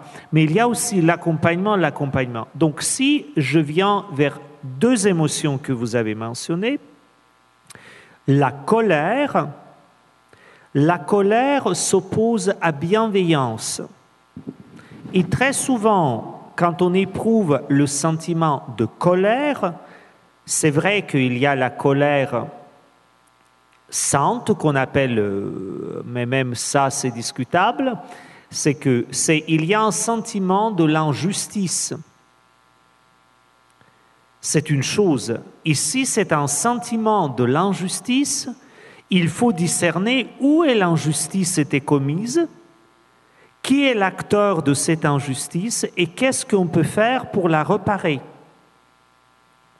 Vous savez, la grande crise que traverse l'Église catholique, mais elle n'est pas la seule, les milieux sportifs, le milieu éducatif, la famille aussi doit se poser la question. Je dis tout cela pas pour disculper l'Église catholique, c'est juste pour préciser, ça nous concerne tous et tous. L'injustice qui était commise vis-à-vis des enfants, le crime qui était commis, donc c'est une chose qu'il faut se pencher sérieusement, non pas seulement sur les personnes qui ont commis, là il faut le faire, mais il faut vraiment voir où il y a des racines de ces délits possible. D'où, par exemple, il faut lire le rapport Sauvé qui est sorti en France et qui montre tout cela. Et ce n'est pas la question de dire « Ah, ça me plaît ou ça ne me plaît pas ». C'est au-delà de cela, parce qu'il y a des humanisations qui étaient produites. Vous savez, moi, j'ai appris, par exemple, que si quelqu'un qui était abusé, il doit refaire une thérapie. Vous savez combien ça coûte ? Entre 90 000 et 120 000 euros. Donc... si vous voulez refaire votre vie. Et la question même financière, il n'est pas anodin. Donc, il y a tout cela derrière. Mais si, il y a deuxième aspect de la colère. Ce n'est pas quand c'est lié à l'injustice, mais c'est lié que, et ça les psychologues peuvent nous expliquer, que dans l'autre, on va voir comme dans un miroir ce qui nous dérange en nous-mêmes. Et là... comme disait un père de désert, Évagre le Pontique, si ça vous intéresse, je vous conseille de lire Évagre le Pontique, c'est d'une richesse inouïe à propos des émotions. Et Évagre le Pontique va dire « La difficulté de la colère, qu'on devient enragé comme des animaux et on devient aveugle. C'est-à-dire quand on devient colérique, on ne voit plus la réalité telle qu'elle est, parce qu'en fait, la colère était produite en premier lieu, parce que nous avons voulu voir le monde idéal, mais le monde idéal n'est pas le monde idéal, c'est le monde réel, avec les bons côtés et aussi les mauvais côtés. Et donc, on va faire le rapport à la colère pour régler ça en nous-mêmes, et peut-être notre colère vis-à-vis des autres va aussi diminuer. La deuxième chose, vous avez mentionné, la peur. Ah, mais là, il faut vraiment se dire clairement de quoi nous avons peur. Non, ça peut être la peur de l'autre, ça peut être la peur de mourir, ça peut être la peur de l'inconnu, ça peut être la peur... En fait, il faut verbaliser la peur, même la peur spirituelle, parce que c'est seulement quand on verbalise la peur, on peut faire face. Parce qu'il faut faire une distinction. Quand on a la peur, si on y pense... on sait toujours, quelque part, de quoi nous avons peur. Par exemple, je ne dis pas la vraie parole à mon chef d'entreprise, à mon chef de bureau, parce que j'ai la peur qu'il m'a renvoyé. Vous savez, il y a des choses qui existent comme ça. Je ne dirai pas la mauvaise parole, même si elle est absolument aberrante ou absurde, à un prêtre ou à un pasteur, parce que quand même c'est un pasteur. Il va me dire que ça ne se fait pas. Non! Tandis qu'il y a aussi les anxiétés, et quand on est anxieux, on ne sait pas exactement de quoi on est anxieux. Là, ça devient plus compliqué. Mais il faut y réfléchir. Il faut peut-être demander les autres, qu'est-ce que vous pensez de quoi j'ai peur? Parce que de temps en temps, les autres peuvent nous donner aussi quelques idées. Hein? Quelqu'un d'autre veut répondre à ça? Quoi faire, entre autres, si on accompagne ou on rencontre quelqu'un qui est extrêmement polarisé? Je pense que c'est un peu ça aussi le sens de la question. Je crois que il faut commencer avec une bonne histoire de la personne et savoir c'est quoi, si possible, c'est quoi les racines d'où viennent ces émotions. Parce que les émotions qu'on expérimente, surtout les émotions qui nous contrôlent, ils ont une racine dans notre histoire, à quelque part. Juste pour donner un exemple, j'ai vécu dans mon expérience de relation d'aide avec les gens que des personnes qui ont passé tout près de la mort ont souvent subi ou subissent souvent une crainte indistincte. Ils ne savent pas pourquoi, mais ils ont peur. Ils ont peur de plein de choses. Et j'ai pensé, mais comment est-ce que ça peut être? Et j'ai relu la psaume la plus connue dans le monde, psaume 23. Et David dit, « Même quand j'ai passé dans l'ombre de la mort, tu m'as gardé. » J'ai dit, « Écoute, là, la mort a un ombre, il y a une puissance, il y a quelque chose autour de la mort qui a affaire avec les puissances méchantes. Et qui peut influencer des personnes. » Alors, on trouve souvent, si on prend le temps de parler avec la personne, parler de leur histoire, comment est-ce que ça a commencé, ou à quel point dans la vie est-ce que ça a commencé. On peut souvent trouver les racines et prier avec la personne précisément pour la guérison nécessaire qui correspond à l'expérience qui a blessé la personne. Alors, je crois que Dieu est sans aucune difficulté capable de guérir les personnes à des points dans leur passé où ils ont été blessés. Et peut-être pour terminer dans le sens un peu de la lecture, vous savez, à Montréal, en ce moment, il y a une personne qui quand même aussi se connaît dans ce domaine, c'est une professeure de spiritualité mais qui enseignait aussi dans une université pontificale. C'est une religieuse qui s'appelle Catherine Aubin, A-U-B-I-N. Elle a publié un livre qui s'appelle « Les maladies spirituelles », où ces questions aussi sont abordées à partir de la tradition chrétienne. Et il y a des pistes vraiment assises intéressantes. J'aimerais, je ne suis pas prêtre, mais apporter un élément, je pense, de réponse. Je pense que dans tout phénomène de polarisation, il y a un phénomène d'enfermement. C'est-à-dire que c'est d'abord soit d'enfermement en soi-même, dans sa pensée, ou dans son groupe d'appartenance. Et on parle de chambre d'écho, c'est une expression que vous avez déjà entendue, entre autres pour parler du phénomène dans les réseaux sociaux. Finalement, c'est juste les gens qui pensent comme nous, sauf sur Twitter, que les algorithmes nous montrent. Et donc, je pense qu'une solution dans l'accompagnement de quelqu'un ou de soi-même, ça peut être soi-même aussi, quand on réalise qu'on est en train de se polariser, de se crisper jusqu'à avoir des émotions fortes et négatives, quoique, bon, en tout cas, l'émotion n'est pas, il n'y a aucune émotion qui est négative ou positive en soi, là, ça dépend toujours si elle est ajustée ou pas, c'est justement d'aller dans le mouvement inverse, d'aller dans la sortie, dans le fond, plutôt que dans l'enfermement. Et déjà, la parole est une sortie. Déjà, de parler, c'est déjà une extériorisation. C'est pour ça que tous les psychologues vont vous dire que de verbaliser nos émotions ou nos problèmes ou nos difficultés est déjà un gros élément de réponse. Et puis, la rencontre, justement, de l'autre aussi est un autre élément de sortie. Il suffit de voir que si vous êtes polarisé sur la question, entre autres, du vaccin avec un membre de votre famille, juste déjà d'aller souper, s'il permet que vous alliez souper chez lui, là, mais en tout cas, de parler au téléphone, etc. Déjà, vous avez fait cette expérience que ça atténue, ça fait descendre la vapeur. Beaucoup, simplement. Dès qu'on est dans une logique de sortie, je pense que la polarisation diminue. Et j'ajouterais, Simon, ce que tu dis, très intéressant, parce que Évagre le Pontique, donc le spécialiste de nos mouvements antérieurs dans les premiers siècles de l'Église, il dit si vous pensez que parler à l'autre est une erreur, parce que l'autre ne va pas vous comprendre, ça, c'est un mouvement diabolique. Parce que normalement, nous sommes comme les êtres parlants. Parce que être vivant dans l'Écriture, vous savez, dans la Bible, quand on crée l'être humain, on dit « et l'homme devant l'être vivant ». Targum, la traduction en araméen, traduit cette phrase-là « et l'homme devant un être parlant ». Être vivant, c'est être parlant. Et donc, si nous sommes les êtres vivants, nous devons parler les uns avec les autres.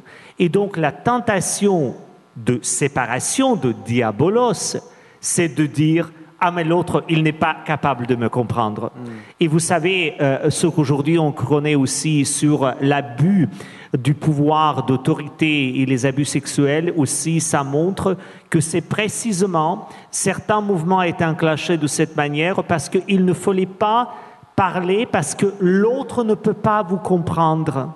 Non, non. Comme les êtres humains, nous pouvons être de ne pas d'accord, même à long terme, et marcher ensemble sans être d'accord, mais nous sommes toujours capables de se comprendre et de s'entendre.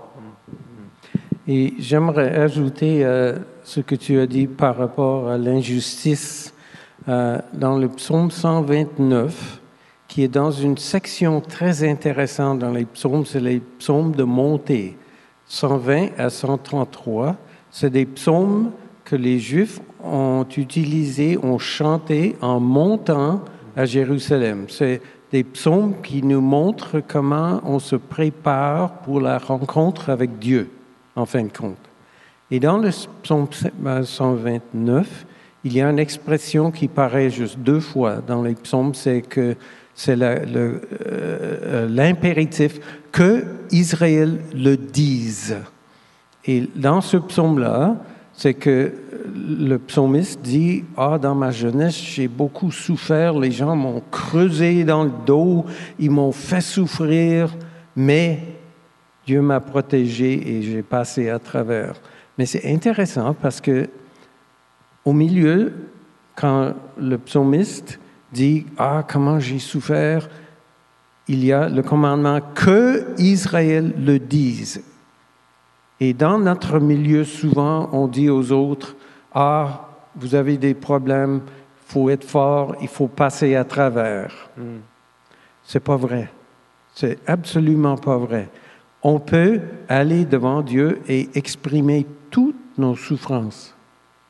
Dieu est capable de le prendre sur ses épaules. Et dans ce psaume, c'est écrit, quand tu vas vers Dieu, il faut le dire.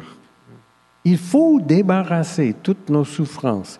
Et ça, c'est aussi un chemin vers la guérison. Parce que quand, par exemple, le psalmiste en 129, il a souffert des injustices. Et on n'est pas appelé à fermer la bouche et être fort et passer à travers. Non, on est appelé à, devant Dieu, crier toutes nos souffrances et recevoir la guérison qui va devenir la bénédiction qu'on peut partager avec les autres. J'ai un ami, c'est un théologien protestant. Pour certains, peut-être ça dira quelque chose, pour d'autres, non. Il s'appelle N.T. Wright, Tom Wright. Et récemment, pendant la pandémie, donc, Tom a écrit un livre qui s'appelle « Pandemic et quelque chose ». Et dans ce livre, il explore le passage dans la lettre de Saint Paul apôtre aux Romains, où il dit « La création tout entière gémit en travail d'enfantement, et nous, nous gémissons avec elle, et l'Esprit gémit avec nous dans les gémissements inexprimables. » Et Tom Wright, il dit « Ce que nous avons beaucoup du mal à faire, et on a vraiment perdu l'habitude, c'est de gémir. » Ce que vous dites, nous sommes habitués d'être forts, d'être puissants, d'être dynamiques, d'être créatifs. Vous savez ce qui m'a agacé actuellement, pendant la pandémie? Vous savez, dans tous nos milieux, nous disons « Ah, mais nous sommes super créatifs. La pandémie est arrivée, mais nous ne sommes pas au dépourvu. » Désolé, pendant 6 mois, nous étions paralysés. Mettre en caméra en face de l'hôtel et en face d'un pasteur, c'est pas une créativité. Hein. Ça s'appelle juste allumer le moyen technique. Hein. C'est pas une créativité, hein. Ne faisons pas d'illusions. Et donc, il y a un moment où il faut gémir. Il faut lamenter quand même dans la Bible, il y a le livre de la lamentation du prophète Jérémie. Il faut lamenter, non pas pour dire que nous sommes bons à rien, mais pour dire que oui, dans notre vie, il y a les situations difficiles. Et précisément, il faut le dire, qu'avec la grâce de Dieu, avec le soutien des uns des autres, et avec même les ressources en soupçonnées de nous, à l'intérieur de nous, nous pouvons avancer. Il y a une chose que nous avons discutée avant le temps des questions, et j'ai pensé de dire, vous savez, dans le temps de polarisation, il ne faut pas s'imaginer que nous sommes ultra performants comme chrétiens. Nous sommes toujours en tension comme chrétiens entre le bien qui nous habite, comme dit saint Paul, le bien que je veux, je ne fais pas, et le mal que je ne veux pas, je le fais. Mais ça ne doit pas être le signe de notre découragement. Vous savez, quand on a parlé avant la pause, je me suis dit, on est tellement gentil, tellement content, on est tellement bon, qu'à force de nous écouter, quelqu'un qui n'arrive pas à vivre tout cela, on peut décourager à 5 minutes. Et la question, ce n'est pas de se décourager. La question de recevoir tout ce qu'on vient de dire et de dire, oui, je suis aimé là où je suis, et avec cette grâce de l'amour, peut-être dans ma situation complètement chaotique, désordonnée et tout le reste, j'en suis capable d'aller vers le meilleur de moi-même. Je ne dois pas être découragé.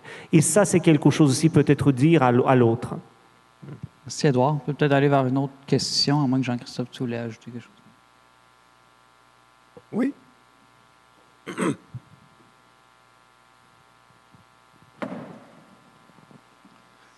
Merci, Martin Bellerose. Comment différencieriez-vous la polarisation de la radicalisation? Puis quand je dis radicalisation ici, je ne me réfère pas à la radicalisation, la définition bête qu'on a dans les médias, là, des musulmans qui se radicalisent ou des choses comme ça, mais plutôt une radicalisation qui est à dire aller en profondeur et à la racine des choses et prendre des positions d'une certaine radicalité, qui est en fait des positions, ça a été mentionné tout à l'heure, des positions chrétiennes par exemple, on les veut radicales dans le sens, pas parce qu'on n'entend plus personne et que personne d'autre a droit de parler, mais parce qu'ils vont assez en profondeur dans les gestes à poser. Donc, dans ce sens-là, comment on différencierait les deux? Aussi de voir comment parce qu'on est rendu dans un monde qui a tendance à voir la tiédeur comme étant le juste milieu, comme étant le bon sens, comme étant la nuance, alors que ce n'est pas du tout, c'est une forme de polarisation aussi. Et les tièdes, il leur arrive des sorts parfois très, très mauvais, comme vous le savez, dont dans le roman de Dostoïevski, où au tiède, qui s'appelle par pur hasard Shatov aussi, comme Édouard, on le linge par manque de radicalité. Donc, juste un petit clin d'œil là-dessus, si vous avez lu Dostoïevski, vous pourrez le commenter aussi. Donc, en fait, comment différenciez-vous polarisation et radicalisation au sens où je viens d'en parler? Belle question conceptuelle. Vas-y, Jean-Christophe.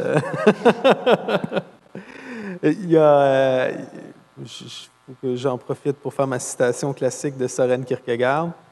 Dans un de ses courts ouvrages, s'appelle « L'âge présent », il va dire « On est dans un âge de réflexion sans passion ». Il dit « On est tellement dans un âge sans passion que... aujourd'hui, être révolutionnaire, c'est simplement avoir une gang de bourgeois qui se rassemblent dans une soirée, qui vont voter la révolution, puis qui vont retourner chacun chez eux satisfaits de leur révolution, de leur engagement radical. » Donc, je suis d'accord avec toi, avec vous, M. Larose, que la tiédeur est parfois considérée comme une vertu dans nos sociétés. La différence, je pense, que je verrais entre la polarisation puis la radicalisation, je pense qu'on l'a vu. On l'a vu, par exemple, mettons, au niveau du vaccin aux États-Unis. Dans le fond, la polarisation, c'est beaucoup plus un phénomène de groupe, être dans le groupe, mais moins attaché à des doctrines, à des convictions fondamentales. On l'oublie maintenant, mais quand on regarde les comptes Twitter de certains démocrates alors que le vaccin était accéléré sous Trump, certains disaient « on ne va pas se faire vacciner sous un vaccin qui n'a pas été… » En tout cas, il y avait vraiment comme… Si c'était pour être le vaccin de Trump, on va s'opposer à ce genre de vaccin-là. Une fois que les places ont été échangées, ben là, tout d'un coup, ben, ceux qui étaient pro-vaccin sont rendus anti-vaccin, puis vice-versa. Tandis que la radicalisation, j'ai l'impression que c'est beaucoup plus un phénomène où on est dans un groupe, par exemple, un groupe chrétien, un groupe musulman, un groupe communiste ou quoi que ce soit, puis on s'entend que même si notre groupe a des convictions, il y a plusieurs convictions qu'on peut tenir avec une main ouverte, avec un certain relativisme, des convictions qu'on peut allumer ou qu'on peut éteindre de temps en temps. Je pense que la radicalisation, c'est le phénomène de peut-être resserrer les mains sur ces convictions-là, puis de les considérer d'une manière un peu plus, moins négociable, moins relative. En tout cas, moi, c'est comme ça que je différencierais les concepts si je devais travailler à partir d'eux. Je ne sais pas si vous avez... quelque chose à rajouter, commentaires, insultes? C'est une très bonne question, moi, je trouve. J'ai hâte d'entendre ce que les deux autres vont avoir à dire. Donc, je vous laisse le temps, par mon intervention, de trouver une meilleure réponse. Merci beaucoup, parce que quand je pensais aussi, pour préparer certaines de mes réflexions, la polarisation, radicalisation et division, c'est aussi comme trois choses qui vont... Hein. En fait, la polarisation en soi, elle n'est pas mauvaise, elle produit de l'énergie. Or, vous savez, l'amour, c'est une énergie. J'aime beaucoup la comparaison dans l'ancien grand rabbin de la Grande-Bretagne, que j'emprunte régulièrement. Il dit « L'amour, c'est comme le réacteur nucléaire. Vous pouvez produire de l'électricité qui va éclairer tout le monde. » Mais vous pouvez aussi faire une explosion de Tchernobyl, hein, où il n'y aura plus rien. Hein. Et on parlera toujours de même énergie. Hein. Donc, la polarisation, c'est un peu ça. La radicalisation, c'est précisément quand il n'y a plus l'échange, que chacun se renferme sur son pôle. Et il y aura vraiment comme la retenue. Ça, c'est peut-être, en étant russe, c'est un peu plus simple de le dire. Après, il faut assumer les conséquences. Vous savez, quand on prend les points de vue, pour ne pas être un peu tiède, on doit assumer les conséquences. Et au Québec, il y a une grande qualité. On accumule et on absorbe. On reçoit. On est gentil. Mais il y a les limites à l'absorption. Et si on absorbe, il y a un moment où ça va exploser. Et donc, il vaut mieux de temps en temps de partager, décharger autrement. Vous me direz, ça n'explose pas beaucoup. Oui, mais combien de personnes dans les couches de population sont en dépression et aussi sous les antidépressants? Pour moi, c'est les statistiques qui sont un peu difficiles. Mais pour vous dire que, pour distinguer peut-être un critère, et cela je pensais quand vous avez aussi posé cette question, j'ai quand même vécu aussi dans le pays, dans ma jeunesse qui était communiste, donc je ne vais pas parler de communisme en théorie. C'est-à-dire, j'ai quelques expériences, même par ma vie personnelle, donc... c'est tout sauf l'idéal, hein, dans le sens, n'idéalisez jamais cette réalisation historique. Ça ne veut pas dire non plus que nous vivons dans l'idéal total. Mais dans le plusieurs, disons, structures ou les régimes qui sont de division ou de radicalisation, on veut toujours sacrifier l'autre au nom du bien commun. Tandis que dans la foi chrétienne, Dieu et Jésus ne demandent aucun sacrifice de l'autre. Dieu se donne soi-même, Jésus se donne soi-même. C'est un chemin extrêmement difficile et radicale, faire de ma propre vie un don à l'autre. Non pas la soumission, non pas le politiquement correct ou être gentil à tout prix, non, non, mais faire de ma vie le don à l'autre. C'est tout sauf facile. Et là, la tiédeur, elle disparaît. Et très souvent, nous voulons que l'autre nous fasse des dons des différents, mais offrir soi à l'autre, ah non, mais c'est quand même, on ne va pas nous trop demander. Hein. Merci, Édouard, d'avoir dit encore mieux que ce que j'allais dire. C'est-à-dire que, pour moi, radicalisation, c'est un mot un peu, il faut faire attention comment on l'utilise. Bon, vous l'avez déjà mentionné, déjà dans les médias, souvent a priori péjoratif. Je pense que pour les chrétiens, quand on pense aux premiers chrétiens, aux premiers martyrs, par exemple, que ce soit ce que dans la tradition catholique on appelle les saints, tout chrétien est appelé à une radicalité. Et donc l'enjeu, c'est pas d'être radical ou pas, ça dépend, on est radical de quoi, en fait. Et toute radicalité n'est pas bonne, en fait. Et c'est souvent aux radicaux qu'on découvre si un groupe, une idéologie, une religion est bonne ou mauvaise. Regardez les personnes les plus radicales dans un groupe, voyez ce qu'ils font, puis vous allez pouvoir juger de ce groupe. Et donc là, Édouard en a bien parlé. Pour moi, la radicalisation qui est la meilleure, non seulement elle se radicalise dans des choses qui sont davantage, bon, un peu flou ce que je vais dire, positives, là, mais donc, l'humilité, le service, l'amour, etc. Les vertus.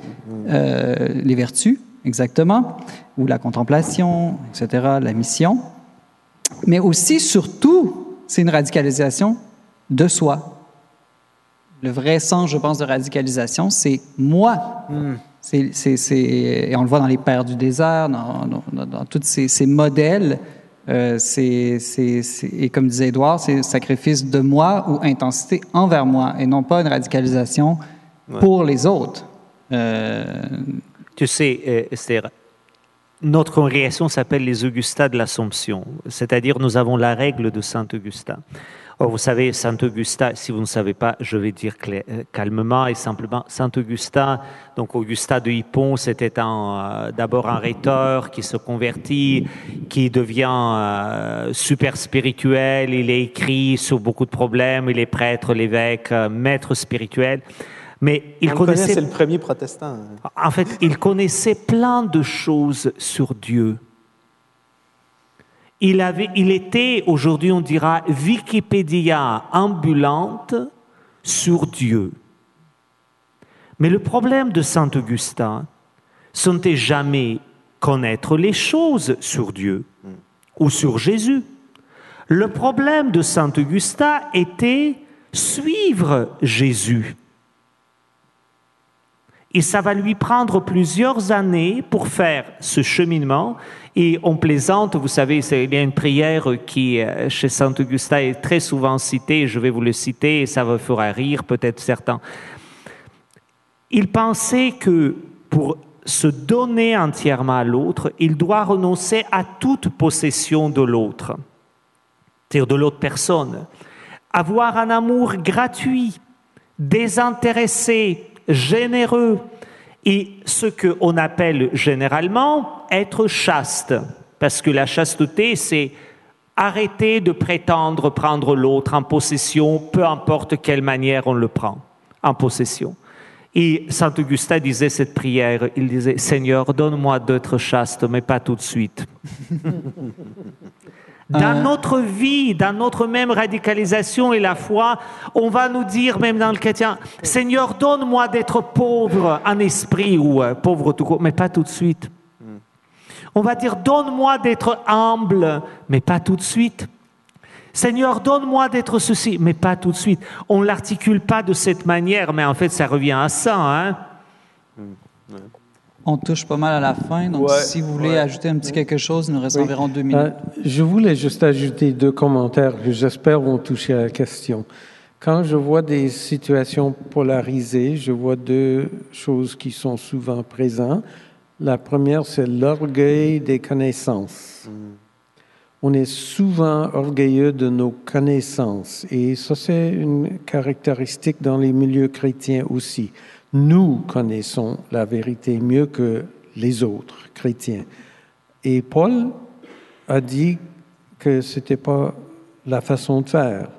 En 1 Corinthiens 13, il a dit que les connaissances, s'ils sont sans amour, c'est que du bruit. Et ceux qui vivent dans la ville savent comment le bruit peut être nocif. Hein? Et les connaissances sans amour sont nocifs comme le bruit. C'est tout. C'est comme du bruit, c'est tout. Choum. C'est la première chose que je vois. Et la deuxième, c'est que Paul nous montre un exemple d'un leader qui sait quoi faire, qui sait ce qui est vrai. Et en 2e Corinthiens, il montre beaucoup d'arguments pourquoi les Corinthiens devraient faire autrement et ne pas suivre les super spirituels qui disaient qu'ils étaient plus spirituels que Paul, ou des gens qui parlaient mieux que Paul, ou des personnes qui avaient plus de connaissances que Paul, et même des personnes qu'il appelle des super apôtres qui enseignaient des mensonges aux Corinthiens. Mais Paul n'a jamais, jamais, jamais essayé d'employer la violence spirituelle en n'importe quelle forme, parce qu'il savait que c'est l'Esprit de Dieu qui convainc les gens. Nous ne sommes pas capables de convaincre. On peut donner des bons arguments, mais c'est l'Esprit Saint qui convainc les gens. Et Jésus a dit cela. Il a dit, quand j'envoie l'Esprit, il va convaincre les gens de la droiture et du péché. C'est lui qui fait le travail de convaincre. Et ce n'est pas notre travail. Notre travail, c'est d'être témoin de la bonté, de la miséricorde, de la grâce, de l'amour de Dieu. Et c'est l'Esprit qui convainc les gens. Et si on peut laisser ce travail de convaincre à Dieu et à son esprit, on peut aussi réduire beaucoup ces situations polarisantes. Et je peux quand même, j'ajouterai une dernière phrase à ce que vous dites, c'est que Saint Augustin, on lui attribue une phrase. Et c'est bien que nous ne convainquons pas, et ce n'est pas de notre ressort d'une certaine manière en grande partie, mais nous avons une responsabilité. Et cette responsabilité est dite dans la phrase qu'on attribue à Saint Augustin. C'est une phrase qui dit « Nous devons dire à l'autre, je veux que tu sois. Je veux que tu sois. » Il n'y a pas comment, parce que c'est pas... Mais nous devons exprimer cela et dire « Je veux que tu sois. » Ça, c'est quelque chose qui peut changer le parcours de l'autre parce qu'il est accueilli comme advenant en nous. Ça, c'est de notre responsabilité, parce que très souvent, on lui dit « Ah, mais ça me fait égal ». Merci tout le monde. Merci pour votre participation à tout le monde, à tous nos invités. Merci à vous qui êtes parmi nous ce soir. Vraiment, une bonne main d'applaudissements à nos invités. Aux organisateurs du pub ce soir. Charles me demandait en m'en venant comment il peut prier pour moi ce soir. Je priais que ce soit édifiant pour les gens qui soient ici, édifiant pour l'Église. Donc, j'espère que vous avez été édifiés. Et je termine cette soirée sur ces bonnes paroles de Jean 17, à partir du verset 20. C'est la prière que Jésus fait juste avant de mourir. C'est qu'est-ce qui est sur le cœur de notre Seigneur. Avant la crucifixion, il dit « Je ne prie pas seulement pour eux, mais aussi pour ceux qui croiront en moi grâce à ce qu'ils diront de moi. Je prie pour que tous soient un, Père, qu'ils soient unis à nous comme toi tu es uni à moi et moi à toi. Qu'ils soient un pour que le monde croie que c'est toi qui m'as envoyé. Je leur ai donné la gloire que tu m'as donnée afin qu'ils soient un, comme toi et moi, nous sommes un. » Que le Seigneur bénisse sa parole, que le Seigneur vous bénisse tout le monde ici ce soir, puis ceux-là qui nous écoutent sur l'Internet. Le podcast Pop Socratique vous est présenté grâce à une collaboration entre Multicé, Mouvement Jeunesse et Pouvoir de Changer. Notre objectif est de cultiver l'esprit critique, l'écoute attentive et la prise de parole sensée, en donnant à chacun l'occasion d'interagir avec un enjeu ou un sujet d'intérêt actuel à partir d'une perspective de foi. Suivez-nous sur Facebook pour être informé de nos prochains épisodes et de la reprise de nos événements live.